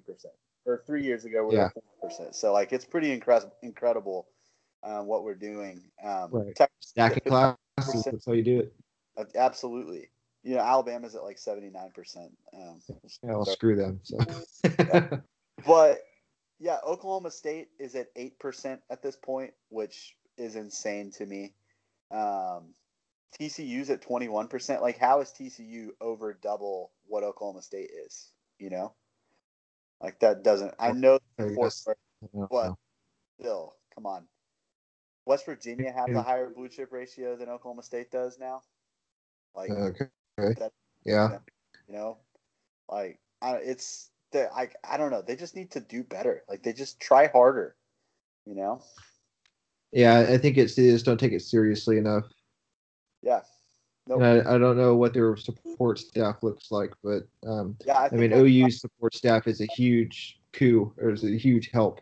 So right yeah I think I saw that they might have the uh, the lowest recruiting budget in this in the conference which is yeah, I heard, I heard something about that recently. That's kind of why I was thinking about it. Mike Holder doesn't needs to uh, reallocate some funds.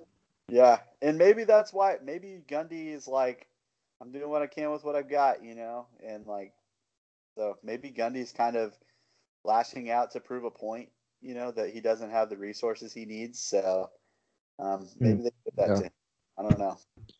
Um, good. I mean, I think he. I think he is a good coach. So, I mean, if Yeah. if OSU's not going to give him the support that he needs, then I mean, maybe Right. he should go to Tennessee whenever Pruitt inevitably fails. So we'll see. All right, let's uh let's go ahead and wrap this up. We're going on for a a very long time. Um, Yeah. So- now it's time for my least favorite part of the podcast. Um, thank you for listening to the Oklahoma Drill. If you like our podcast, please rate or and or review us on whichever platform you listen to your podcasts. Follow us on Twitter at Alex P. Purdy, at RW Maxey, at Not That Sam Davis. Nathan Hill's tweets are protected. He doesn't want you to follow him. I do not. Please, if you're, if you, I mean, feel free to request. Just don't expect any uh, acceptance. Yep. Not even going to throw out the handle there. Um, but yeah, that's going to be it. We'll be back. We're going to talk about the uh, the playoff game coming up because OU's going to be. Yeah, there's a game coming up. I heard. Yeah, pretty crazy. Do what? Is it in the uh, Fargo Dome? Is that what, is that what it is? yeah, uh, it's somewhere up north, I think. So Mm, okay. We'll we'll, We'll find we'll- out. We'll find Get out. on old Ask Jeeves and we'll figure it out. Yeah, we'll get on Ask Jeeves and then we will hit you with that information so you guys will know when and where to watch the game. So Yep. Make Uh, sure to call into your local radio to ask when what time the game's on. Yeah, absolutely. Um, all right, so that'll be it. Thank you for listening to the O- Oklahoma Drill. Bye.